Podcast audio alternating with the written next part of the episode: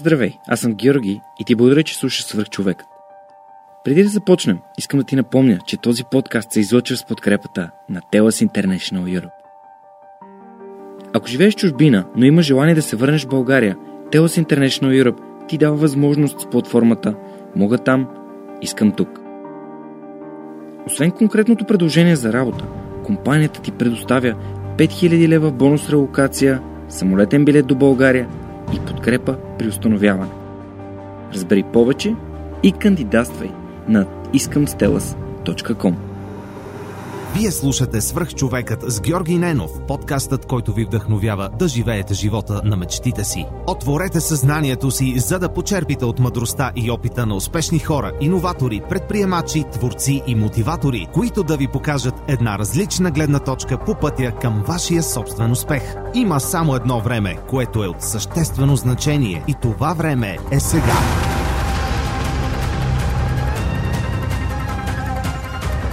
Здравейте, вие слушате Свърх човека с Георги Ненов. Днес имам удоволствието да ви представя моят приятел Ники Трифонов, синьор менеджер в VMware и един от създателите на системата за цели, приятел за цели и подкаста Приятел за цели. Здрасти, Ники, много се радвам, че ми гостуваш и можем да си поговорим за теб, за твоята история, за целите, за книгите и за още много неща, както обикновено правим в подкаста. Радвам се, че си тук. Здравей, Жорка, здравейте и от мене. Искам да кажа, че голяма чест и голяма привилегия за мен да участвам в подкаста Свърх човека. Наистина оценявам го много това нещо.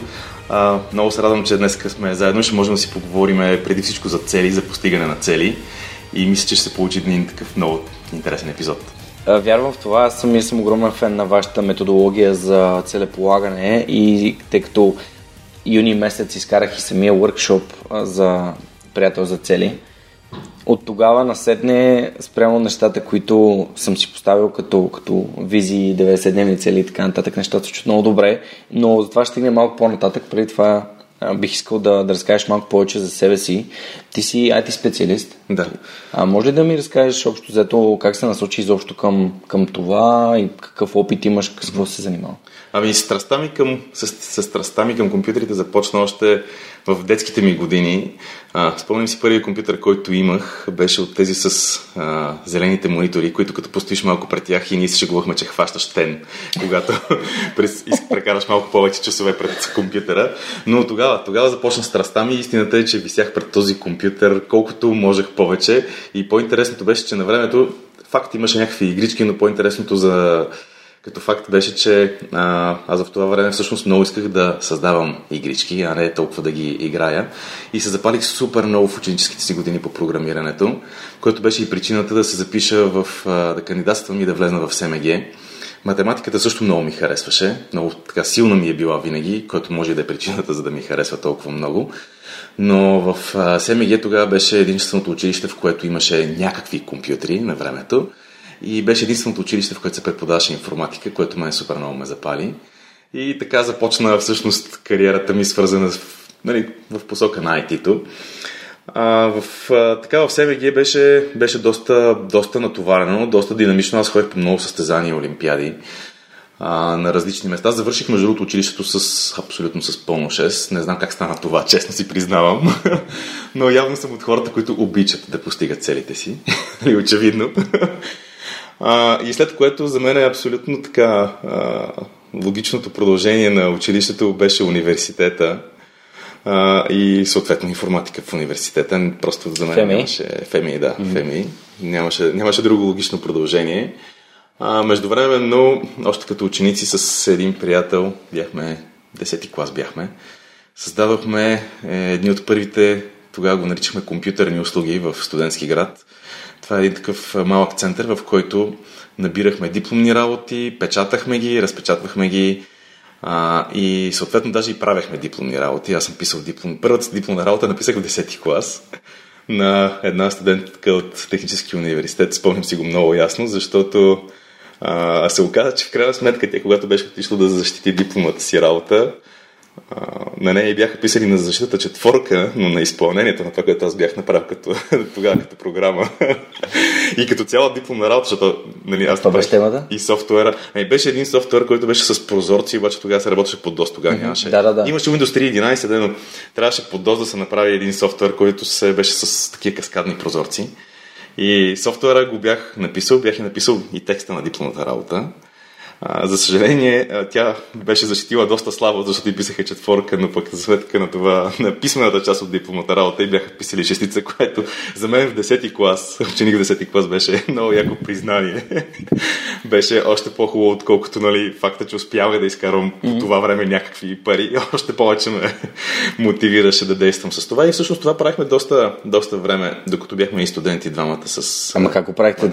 Вие ходите на училище, кога... Ами, комбинираме ги нещата. Значи, да, действително аз съм и от хората, които си ходят и на лекции, на упражнения, всичките неща, нали, винаги съм бил, не, винаги съм бил такъв. Не бих, не бих казал примерен, защото много не обичам да следвам всички правила, но пък когато се поставя нещо за цел и искам да го постигна, си го следвам. Това означава, че аз като съм влезъл в университета, за мен е... И винаги съм се чудил за, на хората, които си губят времето в университета и ходят колкото да отбият номера.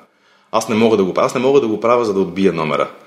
Аз мога да го правя само ако знам, че съм си го поставил пред мене като някаква цел, която си я следвам и като щом съм го поставил пред мене като нещо, което искам mm. да постигна, аз си го следвам на 100%.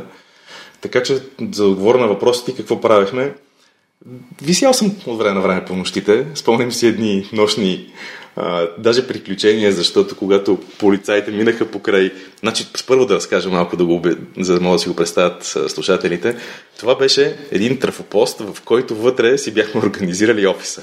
С други думи, човек, който минава покрай блока, 20 и кой блок беше, 21 мисля, че беше, покрай 21 блок, когато човек мине, долу имаше един трафопост, който от време на време се виждаше нали, вечер как светят светлините. Те бяха едни прозорци, през които се виждаше всичко всъщност.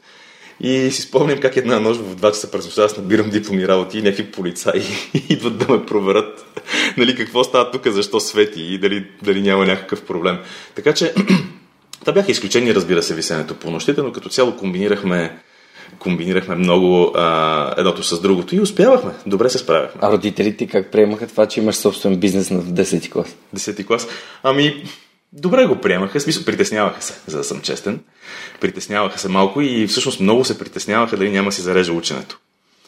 А, обаче аз съм от тези деца, които родителите им никога не са ги гонили за учене, mm.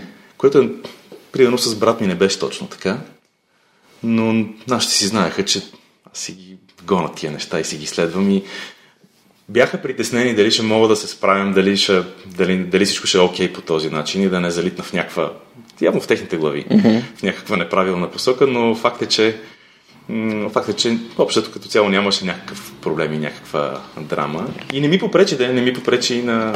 А бизнеса накрая продадохте ли го или просто го затворих? Не, бизнеса не накрая го затворихме. Те започнаха да се появяват различни копирни центрове един след друг в студентски град. Нали, както споделих преди малко, това беше така доста доста интересно начинание и бяхме един от първите. Ние не знаехме дали това ще, ще, ще проработи, дали ще успее. Но се оказа всъщност много търсено, защото на време, сега в днешно време всеки си има лаптоп, компютър, а, човек може от телефона дори да си изпринти mm. нещо. На времето нямаше такива работи. Ходеше с едни дискети. Да, спомням си. Може да си Малките. Има, да, малките бяха те по-модерните, а преди това беше едни големи. да.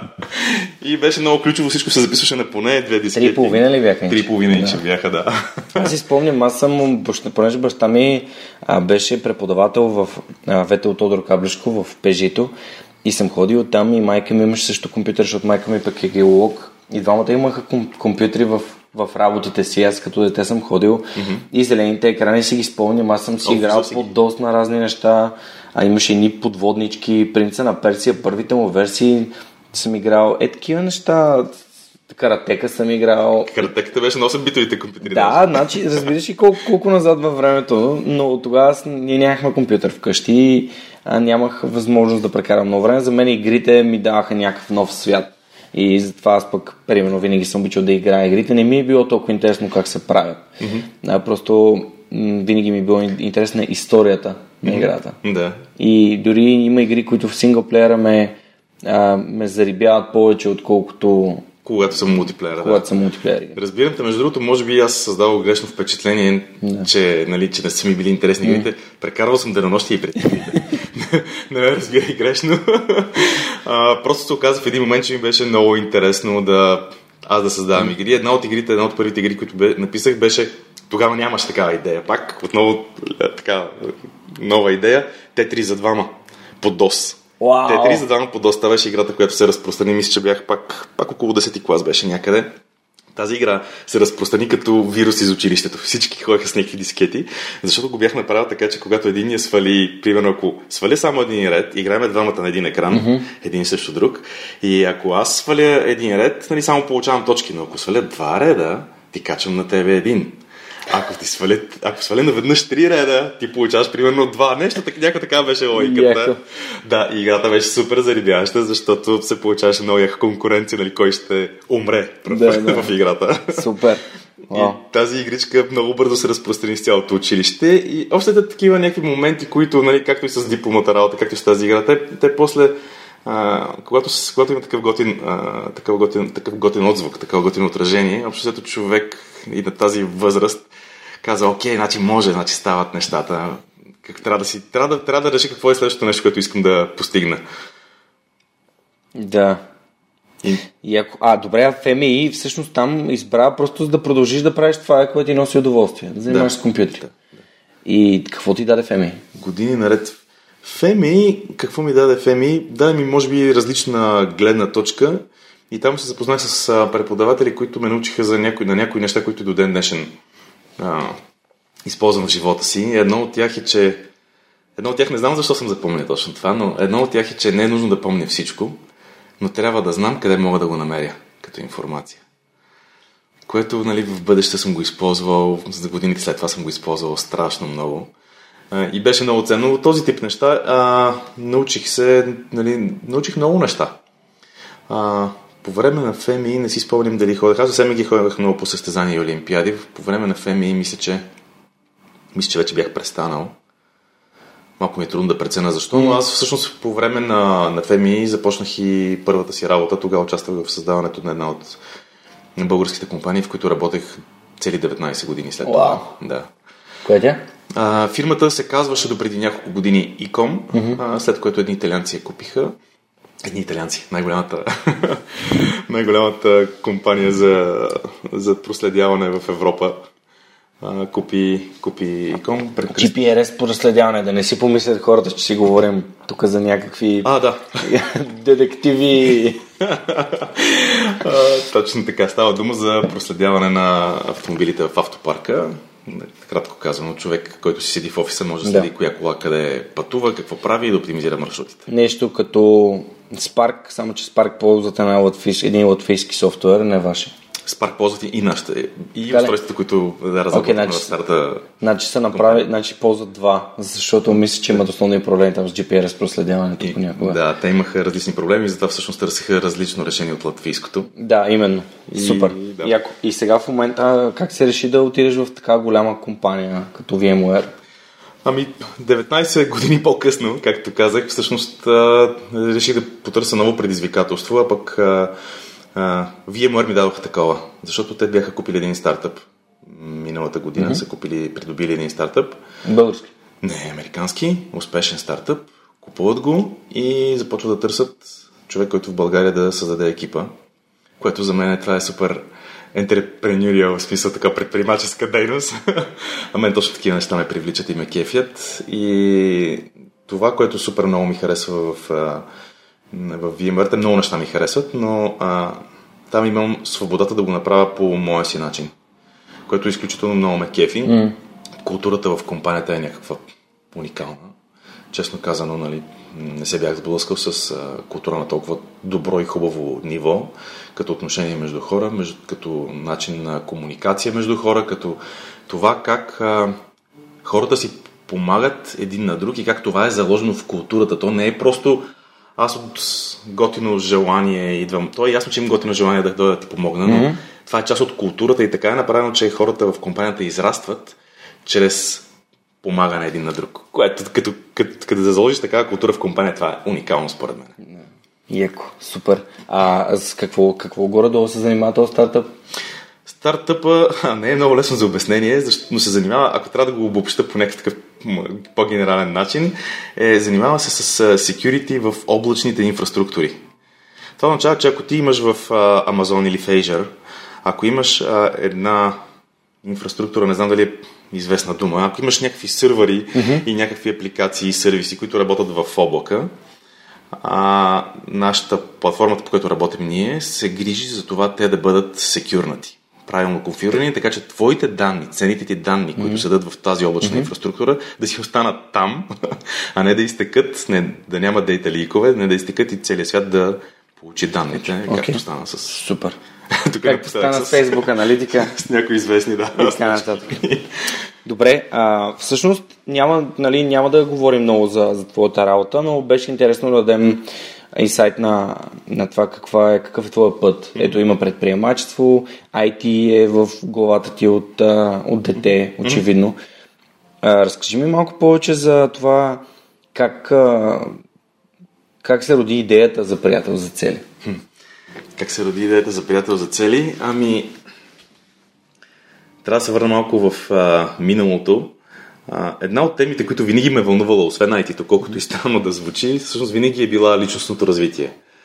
А, отношенията между хората, защо един човек възприема, защо една и, една и съща случка се възприема по абсолютно противоположни работи от различни хора, mm-hmm. защо един я вижда едно, защо други, другия вижда друго. И общо през годините, а, нали, освен че се занимавах много с IT, а, ходих по различни семинари още на времето. Спомням си, може би най- този, който най-много ме впечатли, беше 2009-та, спомням си го, защото ме впечатли. Тогава започнах всъщност приключението, което аз нали, наричам го приключението Insight. Тогава за първ път се сблъсках с Insight. А, вече бях много на вълна личностно развитие, езотерика и такива неща. И си викам, бях от този тип хора, които, е, аз това го знам, бе.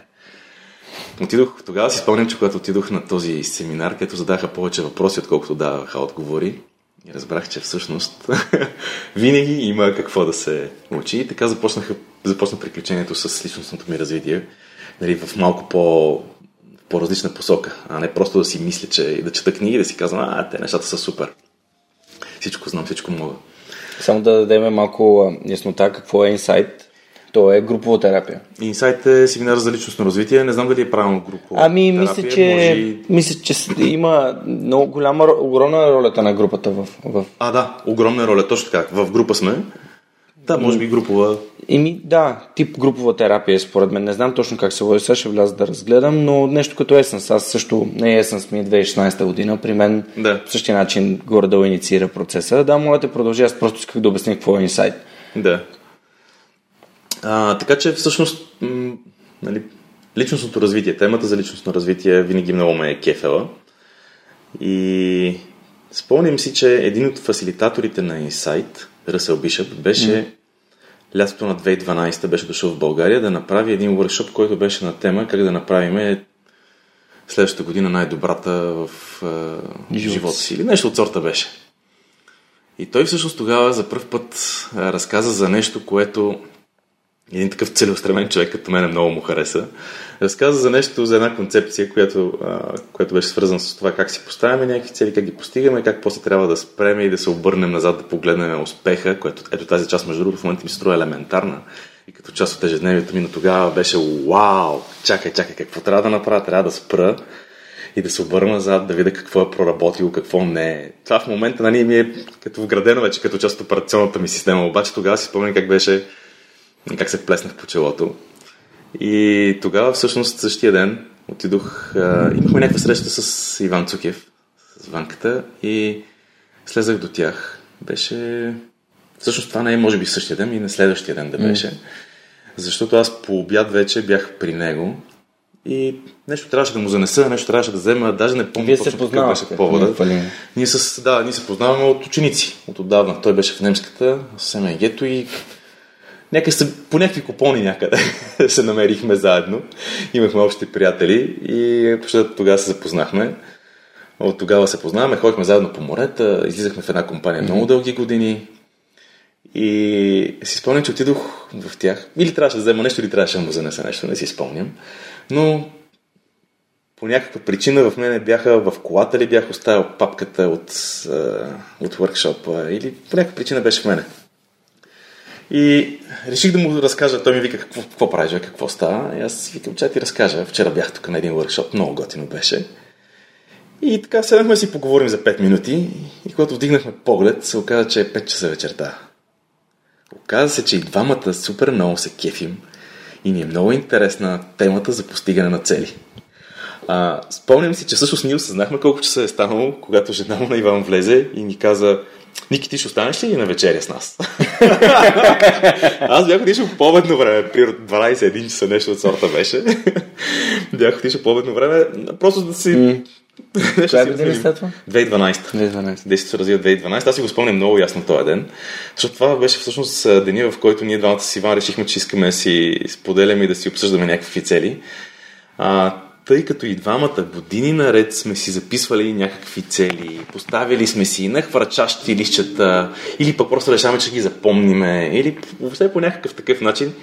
И двамата решаваме, че а, сме, сме, сме си поставили някакви цели и в този ден двамата някакси решихме го без, да е, без дори да сме, сме го съгласували. Просто стана а, невербално съгласие, че ние искаме да си говориме за цели. А, и общото така започна пътя. Спомням си след това едно лято, може би трябва да е било следващото лято, а, в което ние двамата с Иван сме на Левкада. А, още не беше дух на вятъра, за да влезе да карам сърф, защото дух на вятъра не ме търси за друго мене. Обаче, когато а, нали, жените с децата бяха някъде по плажа, ние двамата с Иван. Той беше извадил лаптопа, това никога няма го забравя. И двамата с Иван не можеше да ни откачи човек от това. Бяхме си извадили там едни таблици с едни цели. И си спомням как ги дефинирахме тогава. Правихме го по всякакви начини. В смисъл, пробвахме и налучквахме абсолютно всякакви mm. методи. По него време си спомням, че беше... Мисля, че ги дефинирахме някакви такива следващи месеци, какво искам да постигнем, после за една година, после за 3 години, за 5 години, за 10 години, някаква такава много сложна схема бяхме измислили. А, като комбинирахме нали, кой какво, как си го представя и кой какво иска да постигне. И беше много впечатляващо и си спомням как нали, не може човек да ни изкара от този процес. и жените само идваха и ни викаха, айде излезте от тази стая, стига сте стояли вътре, затворете го този лаптоп. Иван си беше донесъл лаптопа тогава. Аз избягам по почивки да нося лаптопи, макар че напоследък аз така правя. И години, години наред пробвахме на различни схеми, сблъскахме се после с смарт целите, а, нали, после с новогодишните смарт цели. Ние даже имаме цял епизод в подкаста на приятел за цели за новогодишните смарт цели. Mm. Защо не работят? Защото беше голямо разочарование, че не работят. Общо имахме доста така Trial and error. Да, trial and error. Падания и ставания и от този тип неща, докато стигнем до нещо в един момент. Аз си спомням няколко от много ключовите моменти. Аз си спомням просто като моменти, в които все едно, че е било вчера и си спомням прозрението за нещо и как това нещо просто си пада на мястото. Нали знаеш как по някакъв да. път... Се нарежда пъзълчето. Аз казвам, че се нарежда да, пъзълчето. Появява се една частичка и като на Iron Man тук сърцето ву, ву, ву, ву, всичко се нарежда около него, нали, като да, точно така. И просто имам няколко такива момента в главата си, как примерно едното беше с тези така наречените 90-дневни цели mm-hmm. за действие. Как нали, това нещо си падна просто много, като пъзълчето просто си падна много на място. Спомням си го, примерно този момент много си го спомням. Той, той Ванката има доста инструменти, които нали, покрай, покрай Strategic Coach а, има като наблюдение над различни нали, методологии и това според мен двама души да, да дълбаят в различни посоки и да обединяват това знание доста помага. Да, да, много, много помага. Още повече, че ние двамата с Иван сме много различни хора. Може да звучи много странно за хората, които ни познават, mm. които слушат подкаста или четат статиите. Но а, в крайна сметка, въпреки че сме много близки, говорим за общи неща и хората си мислят, че сме доста еднакви, ние всъщност сме много различни mm-hmm. във всяко едно отношение. В начина по който спортуваме, в начина по който мислиме и си структурираме мисълта и правим нещата. Нали, имаме много допирани точки, то е ясно но всъщност сме много различни хора и това показва, че хората, когато се допълват, а, могат да си бъдат много полезни един на друг. Добре, да, ама аз ви гледах снимки, че сте ходили да тичате на Renault Morning Run. Примерно, да. Значи, все пак правите някакви неща заедно. Добре, аз искам да, да, да стигнем до, до, до момента, в който решихте това да го направите като един вид, като методология. Mm-hmm. Не, не, не искам да казвам бизнес, защото не е това идеята. Да. Нещо, което работи и помага на хората да постигат цели. Защото знам, че вие самите сте това нещо, за да го направите да работи. Вие самите сте го правили толкова дълго време, за да намерите кое се проваля, както ти mm-hmm. си ми я каза. Интересно ми е да ми обясниш защо смарт целите според теб не работят, да минем през цялата тази, цялата тази тема. Mm-hmm. Смарт целите, това, това е дълга тема, защо не работят смарт целите, която не искам сега в Защото всички казват, смарт целите са, така Много трябва да бъдат целите, смарт. Да. Смарт целите са много хубави, защото са специфични и измерими. Да. Обаче... И във времето, и имат някакво определено И време. time-bounded, да. Нали, тът, обаче, там проблема е, че в смарт целите има един много ключов. Те са много хубаво нещо, но не са достатъчно условие, за да, за да си постигаш нещата, които искаш, защото смарт целите изключват факта да мечтаеш. Okay. Смарт целите те карат да бъдеш реалист, рато. И те карат да се ограничаваш в неща, които можеш да постигнеш съвсем тук краткосрочно. И когато някой ти каже, вкарай си мечтата в смарт цел, което е, ако влезеш в интернет, ще видиш, че хората ти казват, така, така съветват. Това е, това е съвета, който дават хората. Влез в интернет и ще видиш, че хората казват, вкарай си мечтата в смарт, като в м- принципа на смарт, нали? Simple, measurable, achievable, realistic. там Реалистичен нататък, тема, да. И най-големия проблем на смарт, един най-голям проблем е м, този, че трябва да вкараш нещо, което нямаш идея как ще го постигнеш. То не е, то не е achievable за тебе в момента. Това е едно от основните неща в визията на приятел за цели, че нещата, които искаш да постигнеш са толкова смели, че нямаш идея дали въобще са achievable. Ти знаеш, че искаш да го постигнеш. А, и другото е, нали, трябва да се реалистик, което ако си го правил 10 пъти, тогава ще знаеш пътя, за да постигна това нещо в рамките на следващата една година. Е, еди какъв си и аз мога да го измина. Ама хората не се въодушевяват от това. Хората се въодушевяват от малко по-различни неща. Тоест, намерили сте начин, който да се натиска емоционалния бутон Ами, и да се използва по предназначение. Защото когато правиш мечтата си рационална, тя всъщност губиш заряда. Точно така, да. А, добре, да, така погледнато разбрах какво имаш преди. Точно така, да. А, това, е, това е, може би, най-големия проблем на смарт целите, иначе те имат много, много хубави и ценни неща в тях. А когато пък Тоест това може ли извиняй, че те прекъсвам, веднага си казвам, окей, ама аз в работата нямам мечти, в работата си работя. Мога ли да използвам смарт методологията в работата си за неща, които са чисто работни на ниво службата? можеш, но в работата си също можеш да мечтаеш. Да, да, просто... Аз всъщност винаги, когато съм бачкал нещо, винаги съм го свързал с някаква по-голяма мечта и визия. Няма значение какво съм започвал и колко смешно може да звучи в очите на другите. А, винаги, когато работя, дори сега, когато започнах а, в VMware, аз имам а, визия за това какво искам да правя, за как да давам стойност и ако нямам това силно защо, а, как, на мен ми е трудно да работя, да правя как, когато нямам силно защо. Айде сега за Ницше ще си говорим след малко. да, може. Е, Защото той е цитата, че човек е със силното, защо може да, да се справи с всяко как. А, добре, Ти ме попита малко по-рано как, Да. нали, как сме започнали Мгм. Да, да, да. двамата с Ивани, когато сме решили да го направим като по-стройна система и да бъде малко по-формално. 2015 беше преломната година. 2015 двамата с него изкарахме един 29, 29-дневен а, семинар. Всъщност това беше четвъртата част на Insight, Insight 4. А, и тогава, тогава всъщност след като го изкарахме и това според мен много, много ни повлияе на двамата, а, защото в края на годината, си го спомням, това беше около коледа, около mm-hmm. коледните дни, а, двамата с него трябваше да решиме дали идеята а, за това да развиваме системата приятел за цели. Тогава не се казваше системата приятел за цели, по-късно я кръстихме така. А, е нещо, което е вау и е на 10%. It's either wow or no. Предполагам, че знаеш тази концепция. Мисля, че сме чувал даже It's either hell yeah А, да, it's, It's да, either да, hell да. yeah. Hell yeah or no. Or no, yeah. А, само трябва да сетя откъде беше. А, да, и да всъщност тогава решихме, че това нещо е hell yeah. Да. и че искаме да го споделим със света, защото а, се оказа, че системата така заспа, системата за постигане на цели, така толкова добре работеше, че е грехота да, да си я пазим само за нас. И Да, Дерек Сиверс. Да. И, две, и всъщност това, което се случи 2015, инсайт е свързан много с това да даваш стойност на хората около себе си, да излезеш извън зоната на комфорт, да застанеш пред много хора и да споделиш нещо, което може да бъде ценно за тях. Всъщност инсайт е много повече от това, но това беше за нас тогава много ключово и ние решихме, че окей, това, което сме открили, което работи вече толкова добре, а, и така добре се е построило и, и вече няма нужда от промяна, то просто работи. Е, вече е грехота да го пазим само за нас и всъщност така решихме, че а, ще го правим това нещо и започнахме с първите действия. Да измислиме име. Име, това беше Go Buddy. Go Buddy е всъщност името на английски. Беше първото нещо да купим домейна, да направим вебсайт. А И защо тогава- GoBuddy IO? А, защо е, а, защо Да. домен е IO ли? Да. Ами, причината... Защото Иван като дойде, понеже той ми гостува в 23-ти и 4-ти епизод на подкаста, който беше преди много, много време. И още тогава, нали, системата вече имаше, работеше. А, още нямахте подкаст, между другото, тогава, доколкото си спомням. Значи било е преди доста време. А, все пак сега в момента записваме 160 и плюс епизод на подкаст. Така че това са 140 епизода, които са минали. Да, повече от 100 епизода назад Да, да, да, да, времето. А, защо IO? Защото а, значи, IO бяха тогава новите домени, всичко, всичко com, както и в момента, mm-hmm. всичко com беше изкупено. Свързахме се с хората, които са взели com домейна, mm-hmm. Обаче те бяха някакви доста успешни милионни бизнеси, които не ни обърнаха внимание, игнорираха ни, ние просто го направихме gobay.io. А, Общо взето така се, така се развиха нещата, но пък си харесаха супер много GoBuddy като име.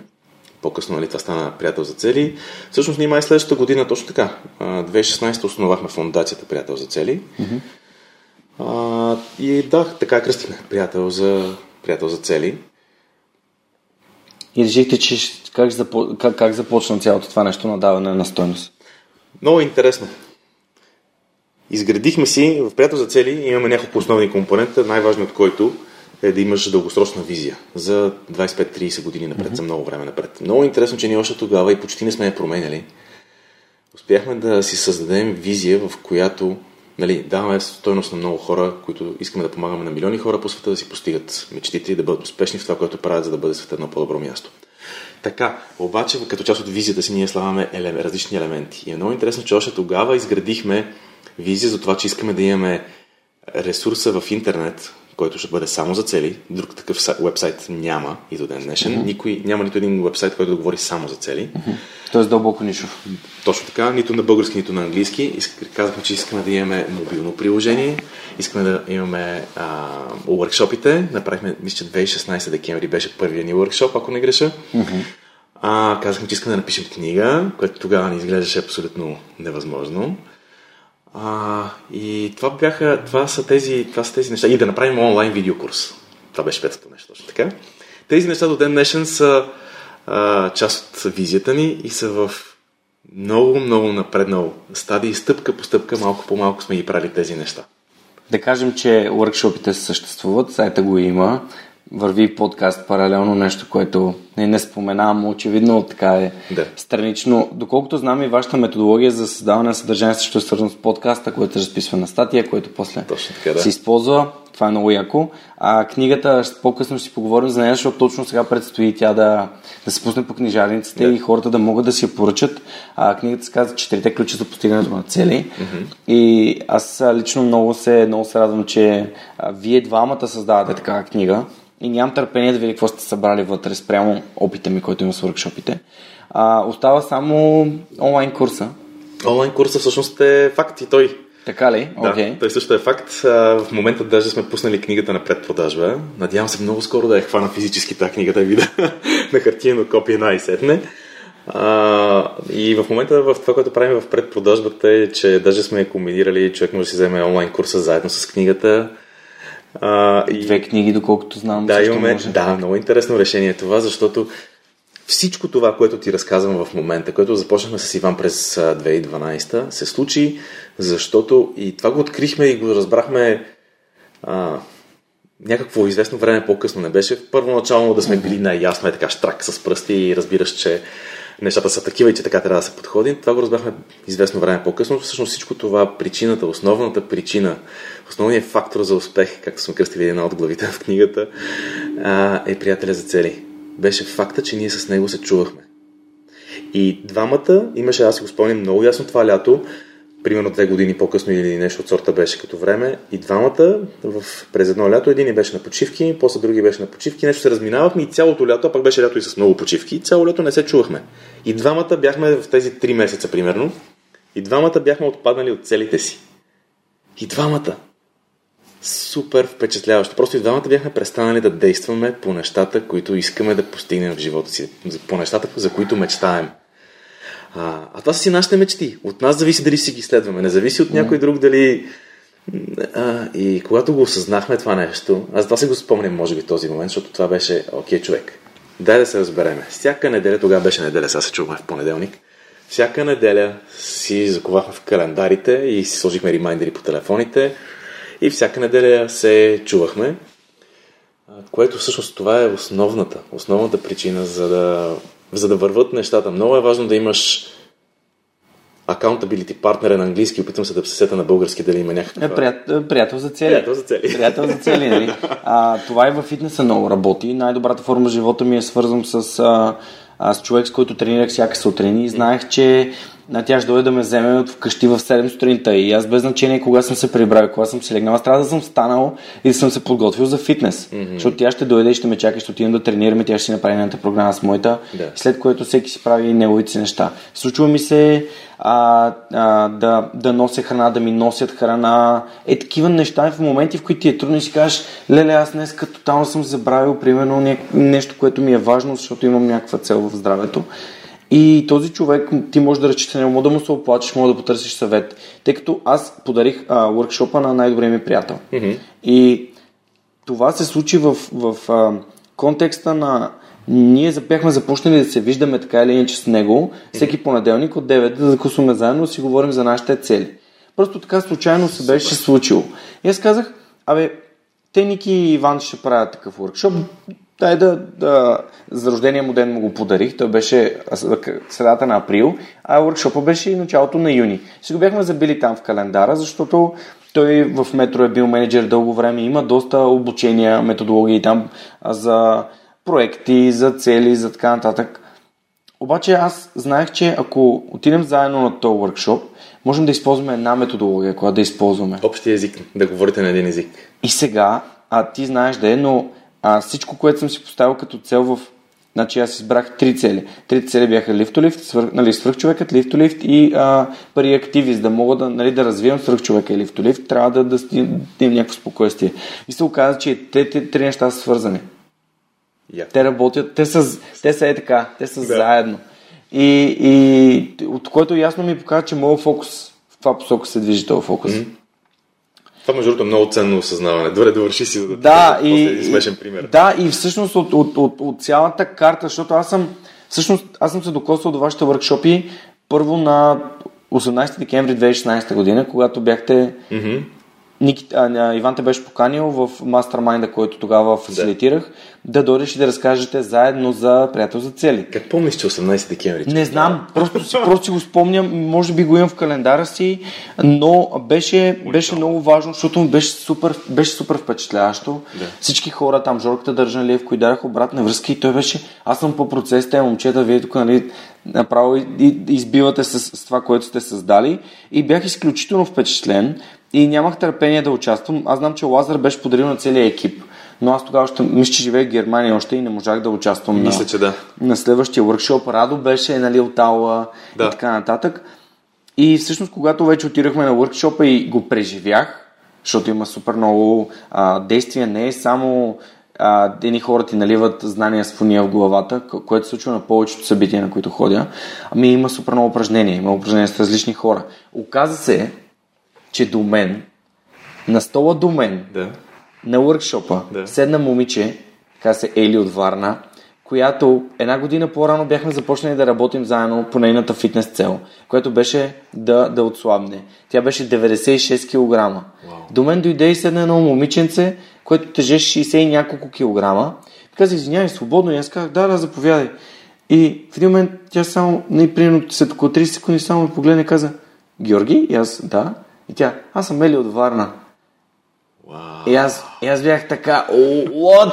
Нали, как, как, как се случва това? Човек, с който си работил а, няколко месеца и си му помогнал да постигне целите си, се появява и сяда над приятел за цели точно до теб. нали, това не е наговорно. Аз нямах идея, че, че тя ще бъде там. Нищо случайно няма. че. Беше адски впечатляващо. И когато ти а, изкара твоя нали, фитнес инструктор да, да, да каже някои неща, Да. а, аз имах wow success story, нали, което е свързано с именно с приятел за цели. Защото тя е във Варна, аз съм в София, просто разменяме имейли, когато тя има нужда от нещо, пишем си, говорим си.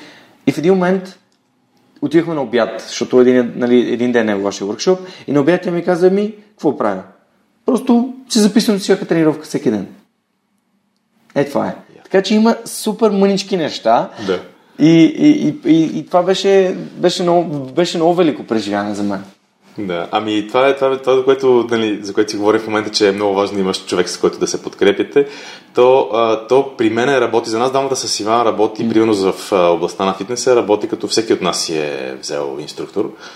А, на времето аз го открих това нещо като от двама ни. А, да, 18 декември е неделя, значи добре си спомням. правилно си спомням. Да, правилно си спомням, да. Уникално, да.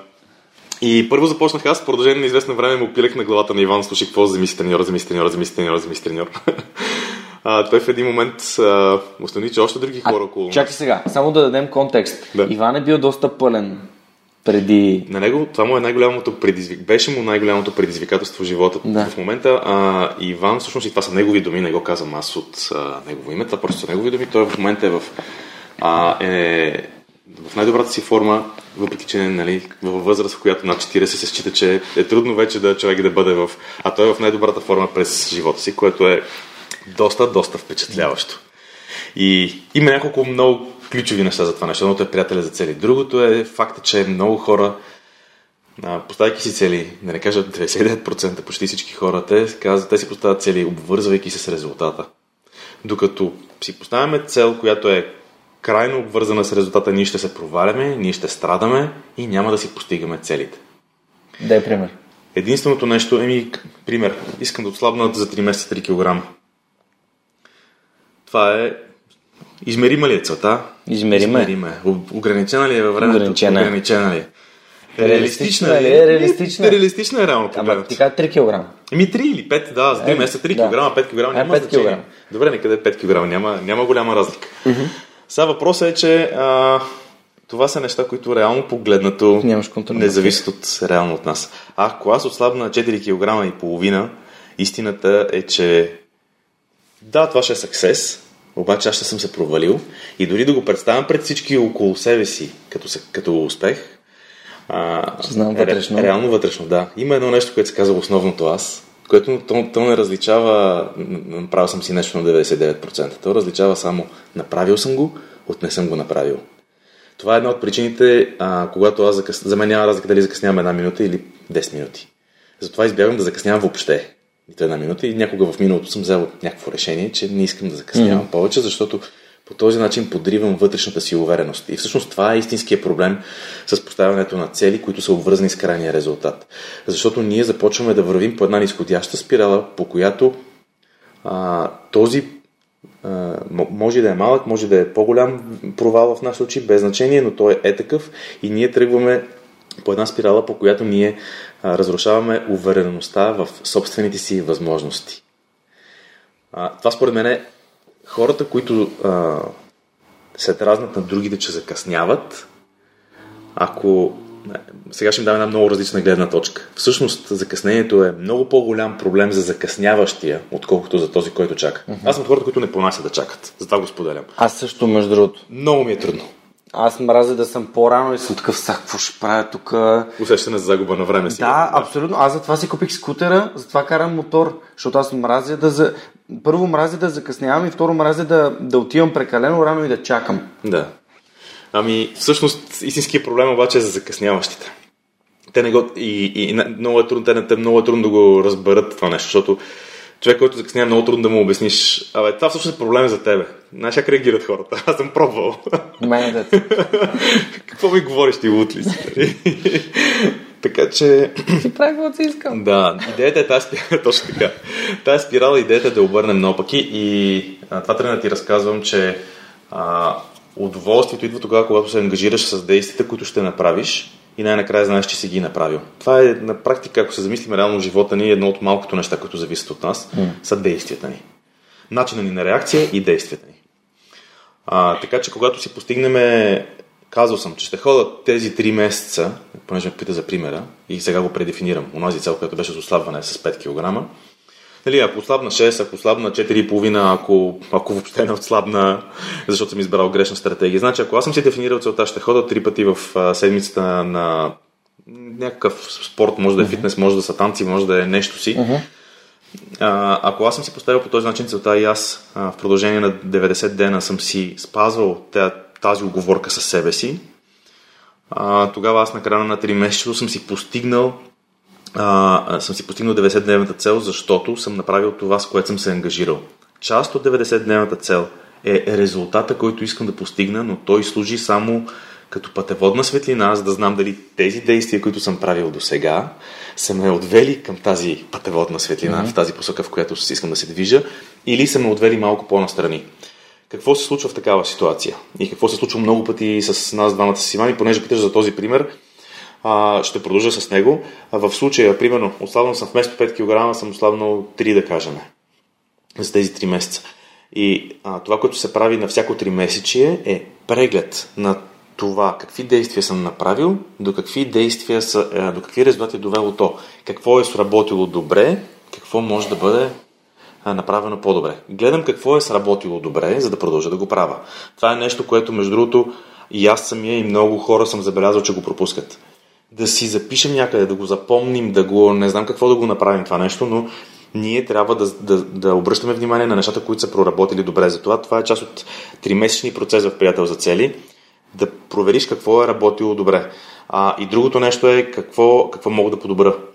И ако аз а, съм ходил три пъти в а, седмицата на фитнес, но mm-hmm. съм продължил да си, не знам, примерно да нямам спагети и пици и не знам какви работи всяка вечер, тогава аз мога да преценя, че мога към действията си да добавя нещо друго.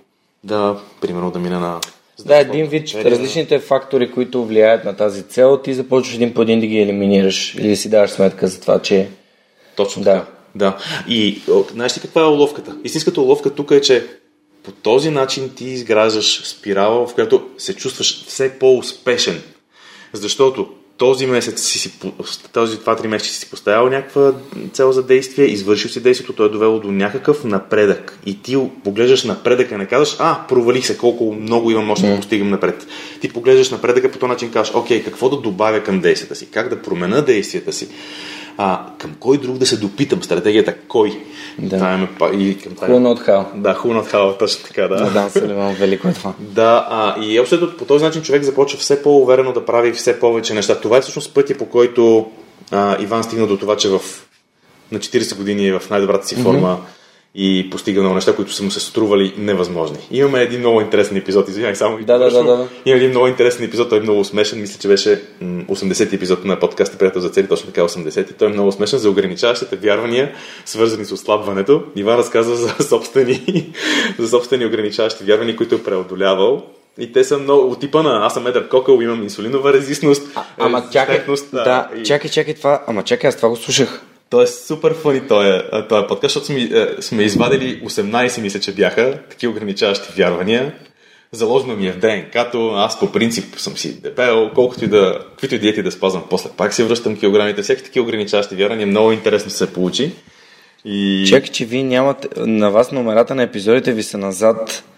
А, Ограничаващи вярвания, да. които саботират целите ти за влизане в добра физическа форма. Кой е 80 ли е? 80 е, да. точно правилно съм запомнил. Но аз поне слушам в момента 84-ти епизод и явно правите препратки към 80-ти, защото а, това го чух с... А... Седрия Коко ли? Седрия Коко, да. да. това го чух Седрия Коко. Може, да. Това е много интересно ограничаващо вярване. Няма да издавам защо всъщност е ограничаващо вярване, но... Мисля, че за хората, които занимават с фитнес има очевадно. При... в твоята история е много интересно. Аз когато започнах подкастите от начало. Добре, чек са. Дай да се върнем до началото. Как решихте да правите подкаст? Подкаста решихме да го правим. Пишехме си, значи какво правихме в началото. А, започнахме различните по тези елементи на визита, за които разказах. Мобилно приложение, стати, mm-hmm. workshopи, видео, онлайн видеокурс. Mm-hmm. Всички тези неща започнахме да ги, да ги движиме малко по малко. А, и започнахме да осъзнаваме, че а, стратегията кой е много важна. Тоест, двамата сами с Иван много трудно щяхме да се справиме с всичко самички и трябваше да намерим някакъв начин, по който това нещо да го скалираме, да го направим така, че да не го бави, да не сме ние ботълнек. Да. И тогава осъзнахме всъщност... ограничаването в времето и в изпълнението на някакви неща да не сте вие. Еми точно така, няма как да правим всичко сами. Стратегията кой както преди маничко да.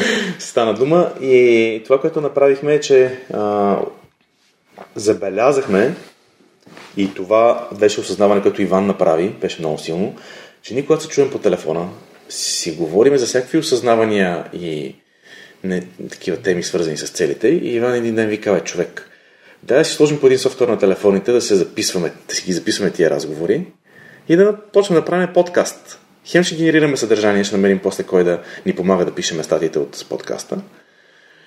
Хем, нали, ние ще го използваме това нещо, като, защото това нещо ни вдига енергията. Мотивирани, ние обичаме да си говорим за цели.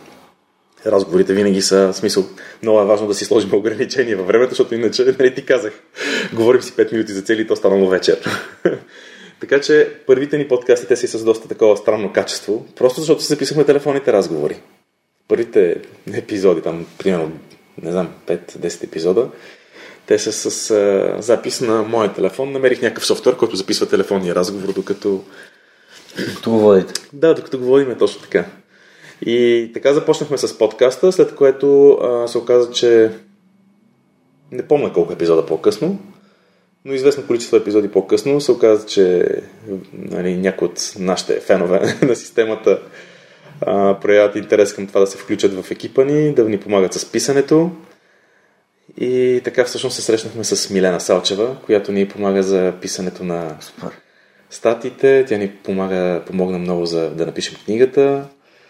А, и общото така се роди идеята с подкастите и до ден днешен това е нещо, което нали, ни кефи правим го всяка седмица, без прекъсване вече доста време.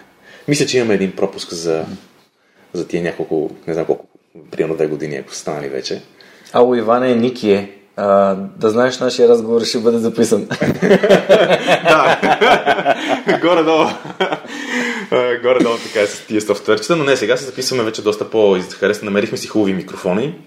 За телефоните. Тествахме, не, вече се записваме през, през компютрите. Чуваме се отдалечено, не се виждаме, да вече не, не се виждаме на живо, нали, продължаваме да го правим отдалечено, защото това ни дава гъвкавост да го направим. Случвало се. Да. Иван е в Италия, аз съм си тук. Аз съм в Гърция, Иван е в, на другия край на света. Пробвахме се и когато бях в Штатите да правим подкаст да записваме, обаче се оказа, че там бях, понеже бях на един остров с доста капава конекция, с доста лош интернет и много ни прекъсваше и в крайна сметка се отказахме, но така го правим независимо кой къде е по света.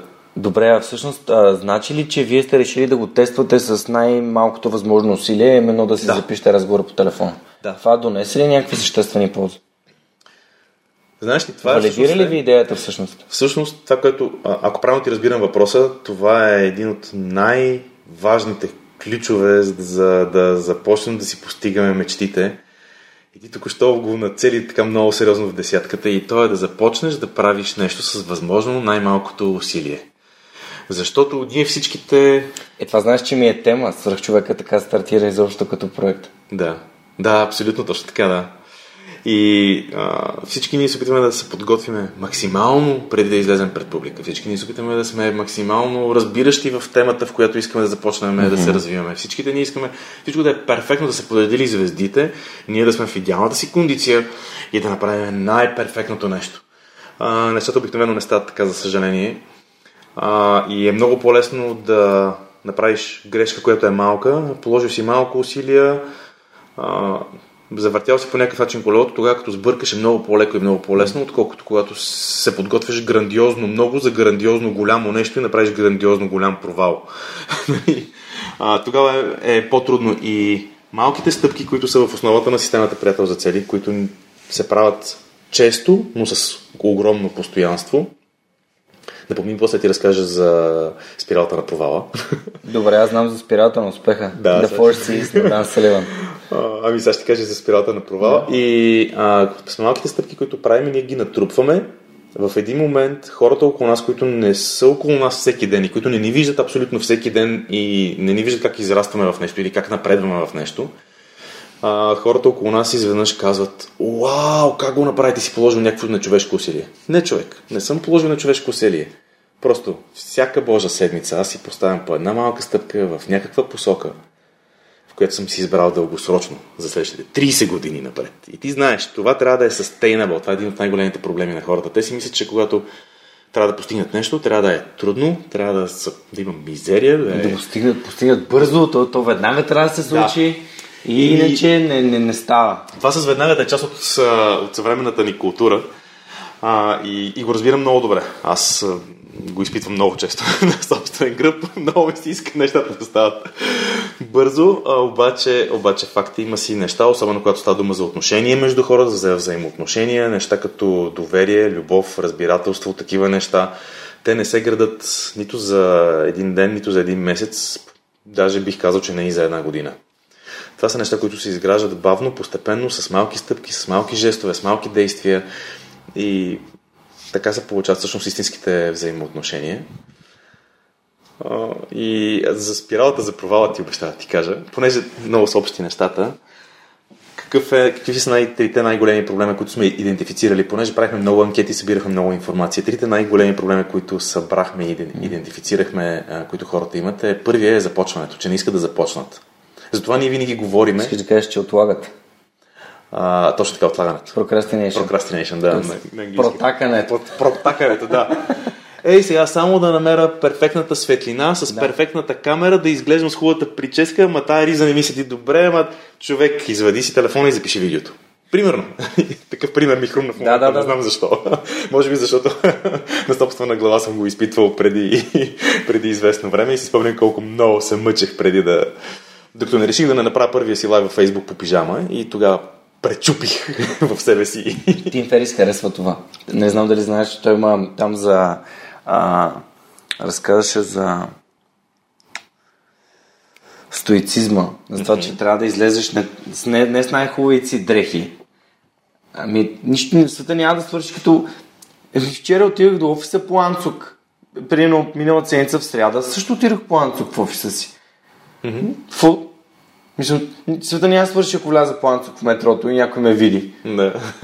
Все тая, няма никакво значение. Въпросът е, че всички ние се опитваме винаги да имаме си някаква история в главата. Да, да, да. Някаква схема. Разказваме се. Да, разказваме си го нещо. Ма, защо не направиш еди какво си? Ма не мога така. В смисъл, трябва да е по моя си начин и да е перфектно, и да е грандиозно. Съвършено. И техника трябва да е идеална. Да. И да има звукоизолирана стая. И... и- Да. Аз това го направих по пижама. Аз съм доста такъв, склонен съм към перфекционизъм. Нищо, че правя постоянно опити с някакви неща и експериментирам. Просто съм и експериментатор в същото време. Но, но, но си падам доста по... така, Второто нещо кое? Второто нещо е неправилното дефиниране за цели, на целите. Ние това говорихме преди маничко с теб, че хората се обвързват с а, разни крайни резултати и представи си, отлагал си го, отлагал си го, отлагал си го. Най-накрая тък му решаваш да го започнеш това нещо. И го дефинираш така, че още в самата дефиниция ти си гарантираш провала.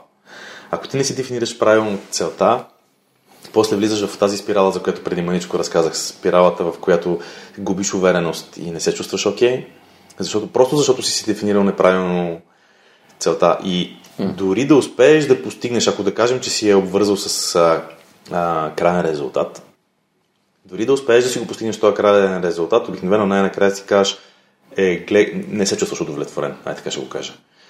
Защото си, а, ако си, си давал газ до последно, ако си се измъчил супер много, да, постигнал си си резултата, обаче обикновено това е момента, в който човек се казва, а, е, тия толкова им нужда от почивка. Затова, когато свършиш с една много строга диета или с нещо, което е било с много свързано с силни лишения, да кажем, че някаква диета или нещо, което много си държал да ги свалиш, 5 кг, за които говорихме преди малко. Сцепил си се, ходил си на супер много тренировки, гладувал си като, като куче, я кажа, mm-hmm. ще го кажа по този начин.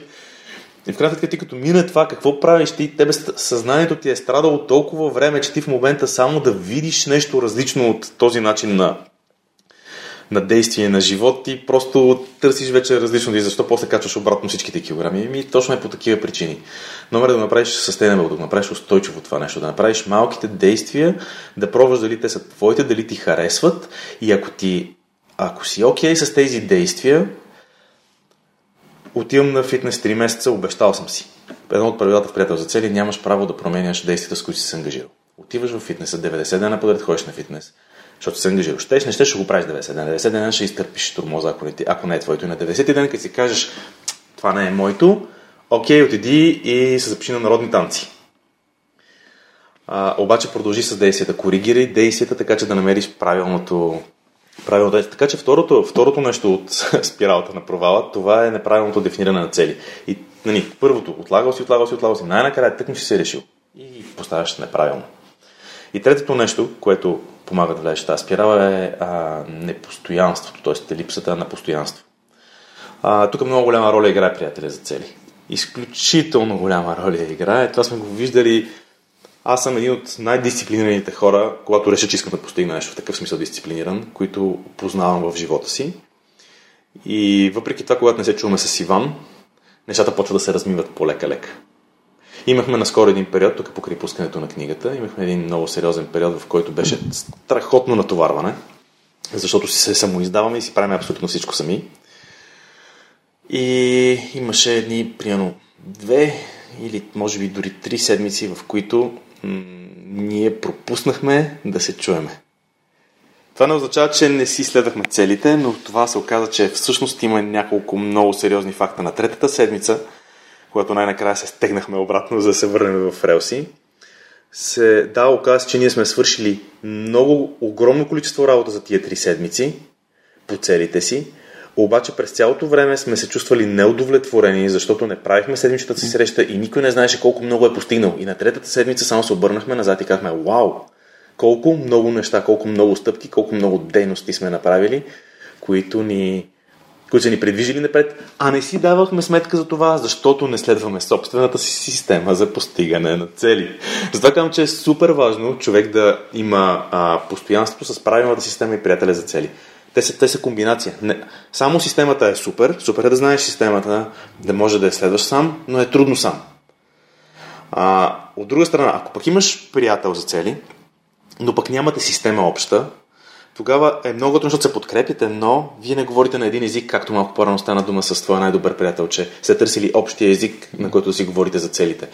И двете по-отделно са много готени, но истината е, че общото на двете е много повече като стойност, отколкото а, сумата от двете.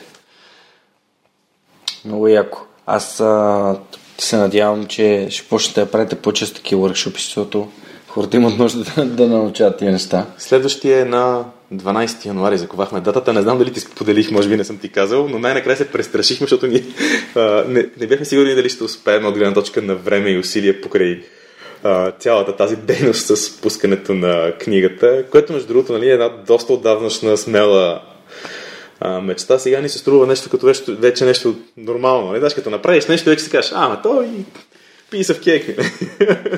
Изи пизи, само че, само че всъщност е така стават нещата с малки стъпки.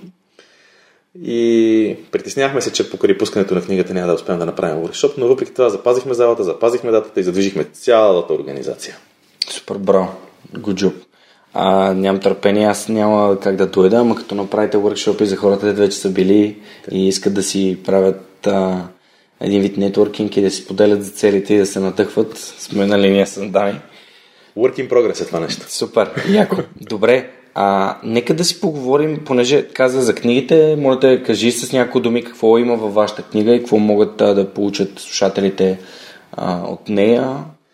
Да, значи книгата, тя не случайно се казва четирите ключа за постигане на цели. Всъщност в нея става дума за четирите най-важни неща, които това са, представи си, че имаш пред себе си една врата и на нея има четири ключалки.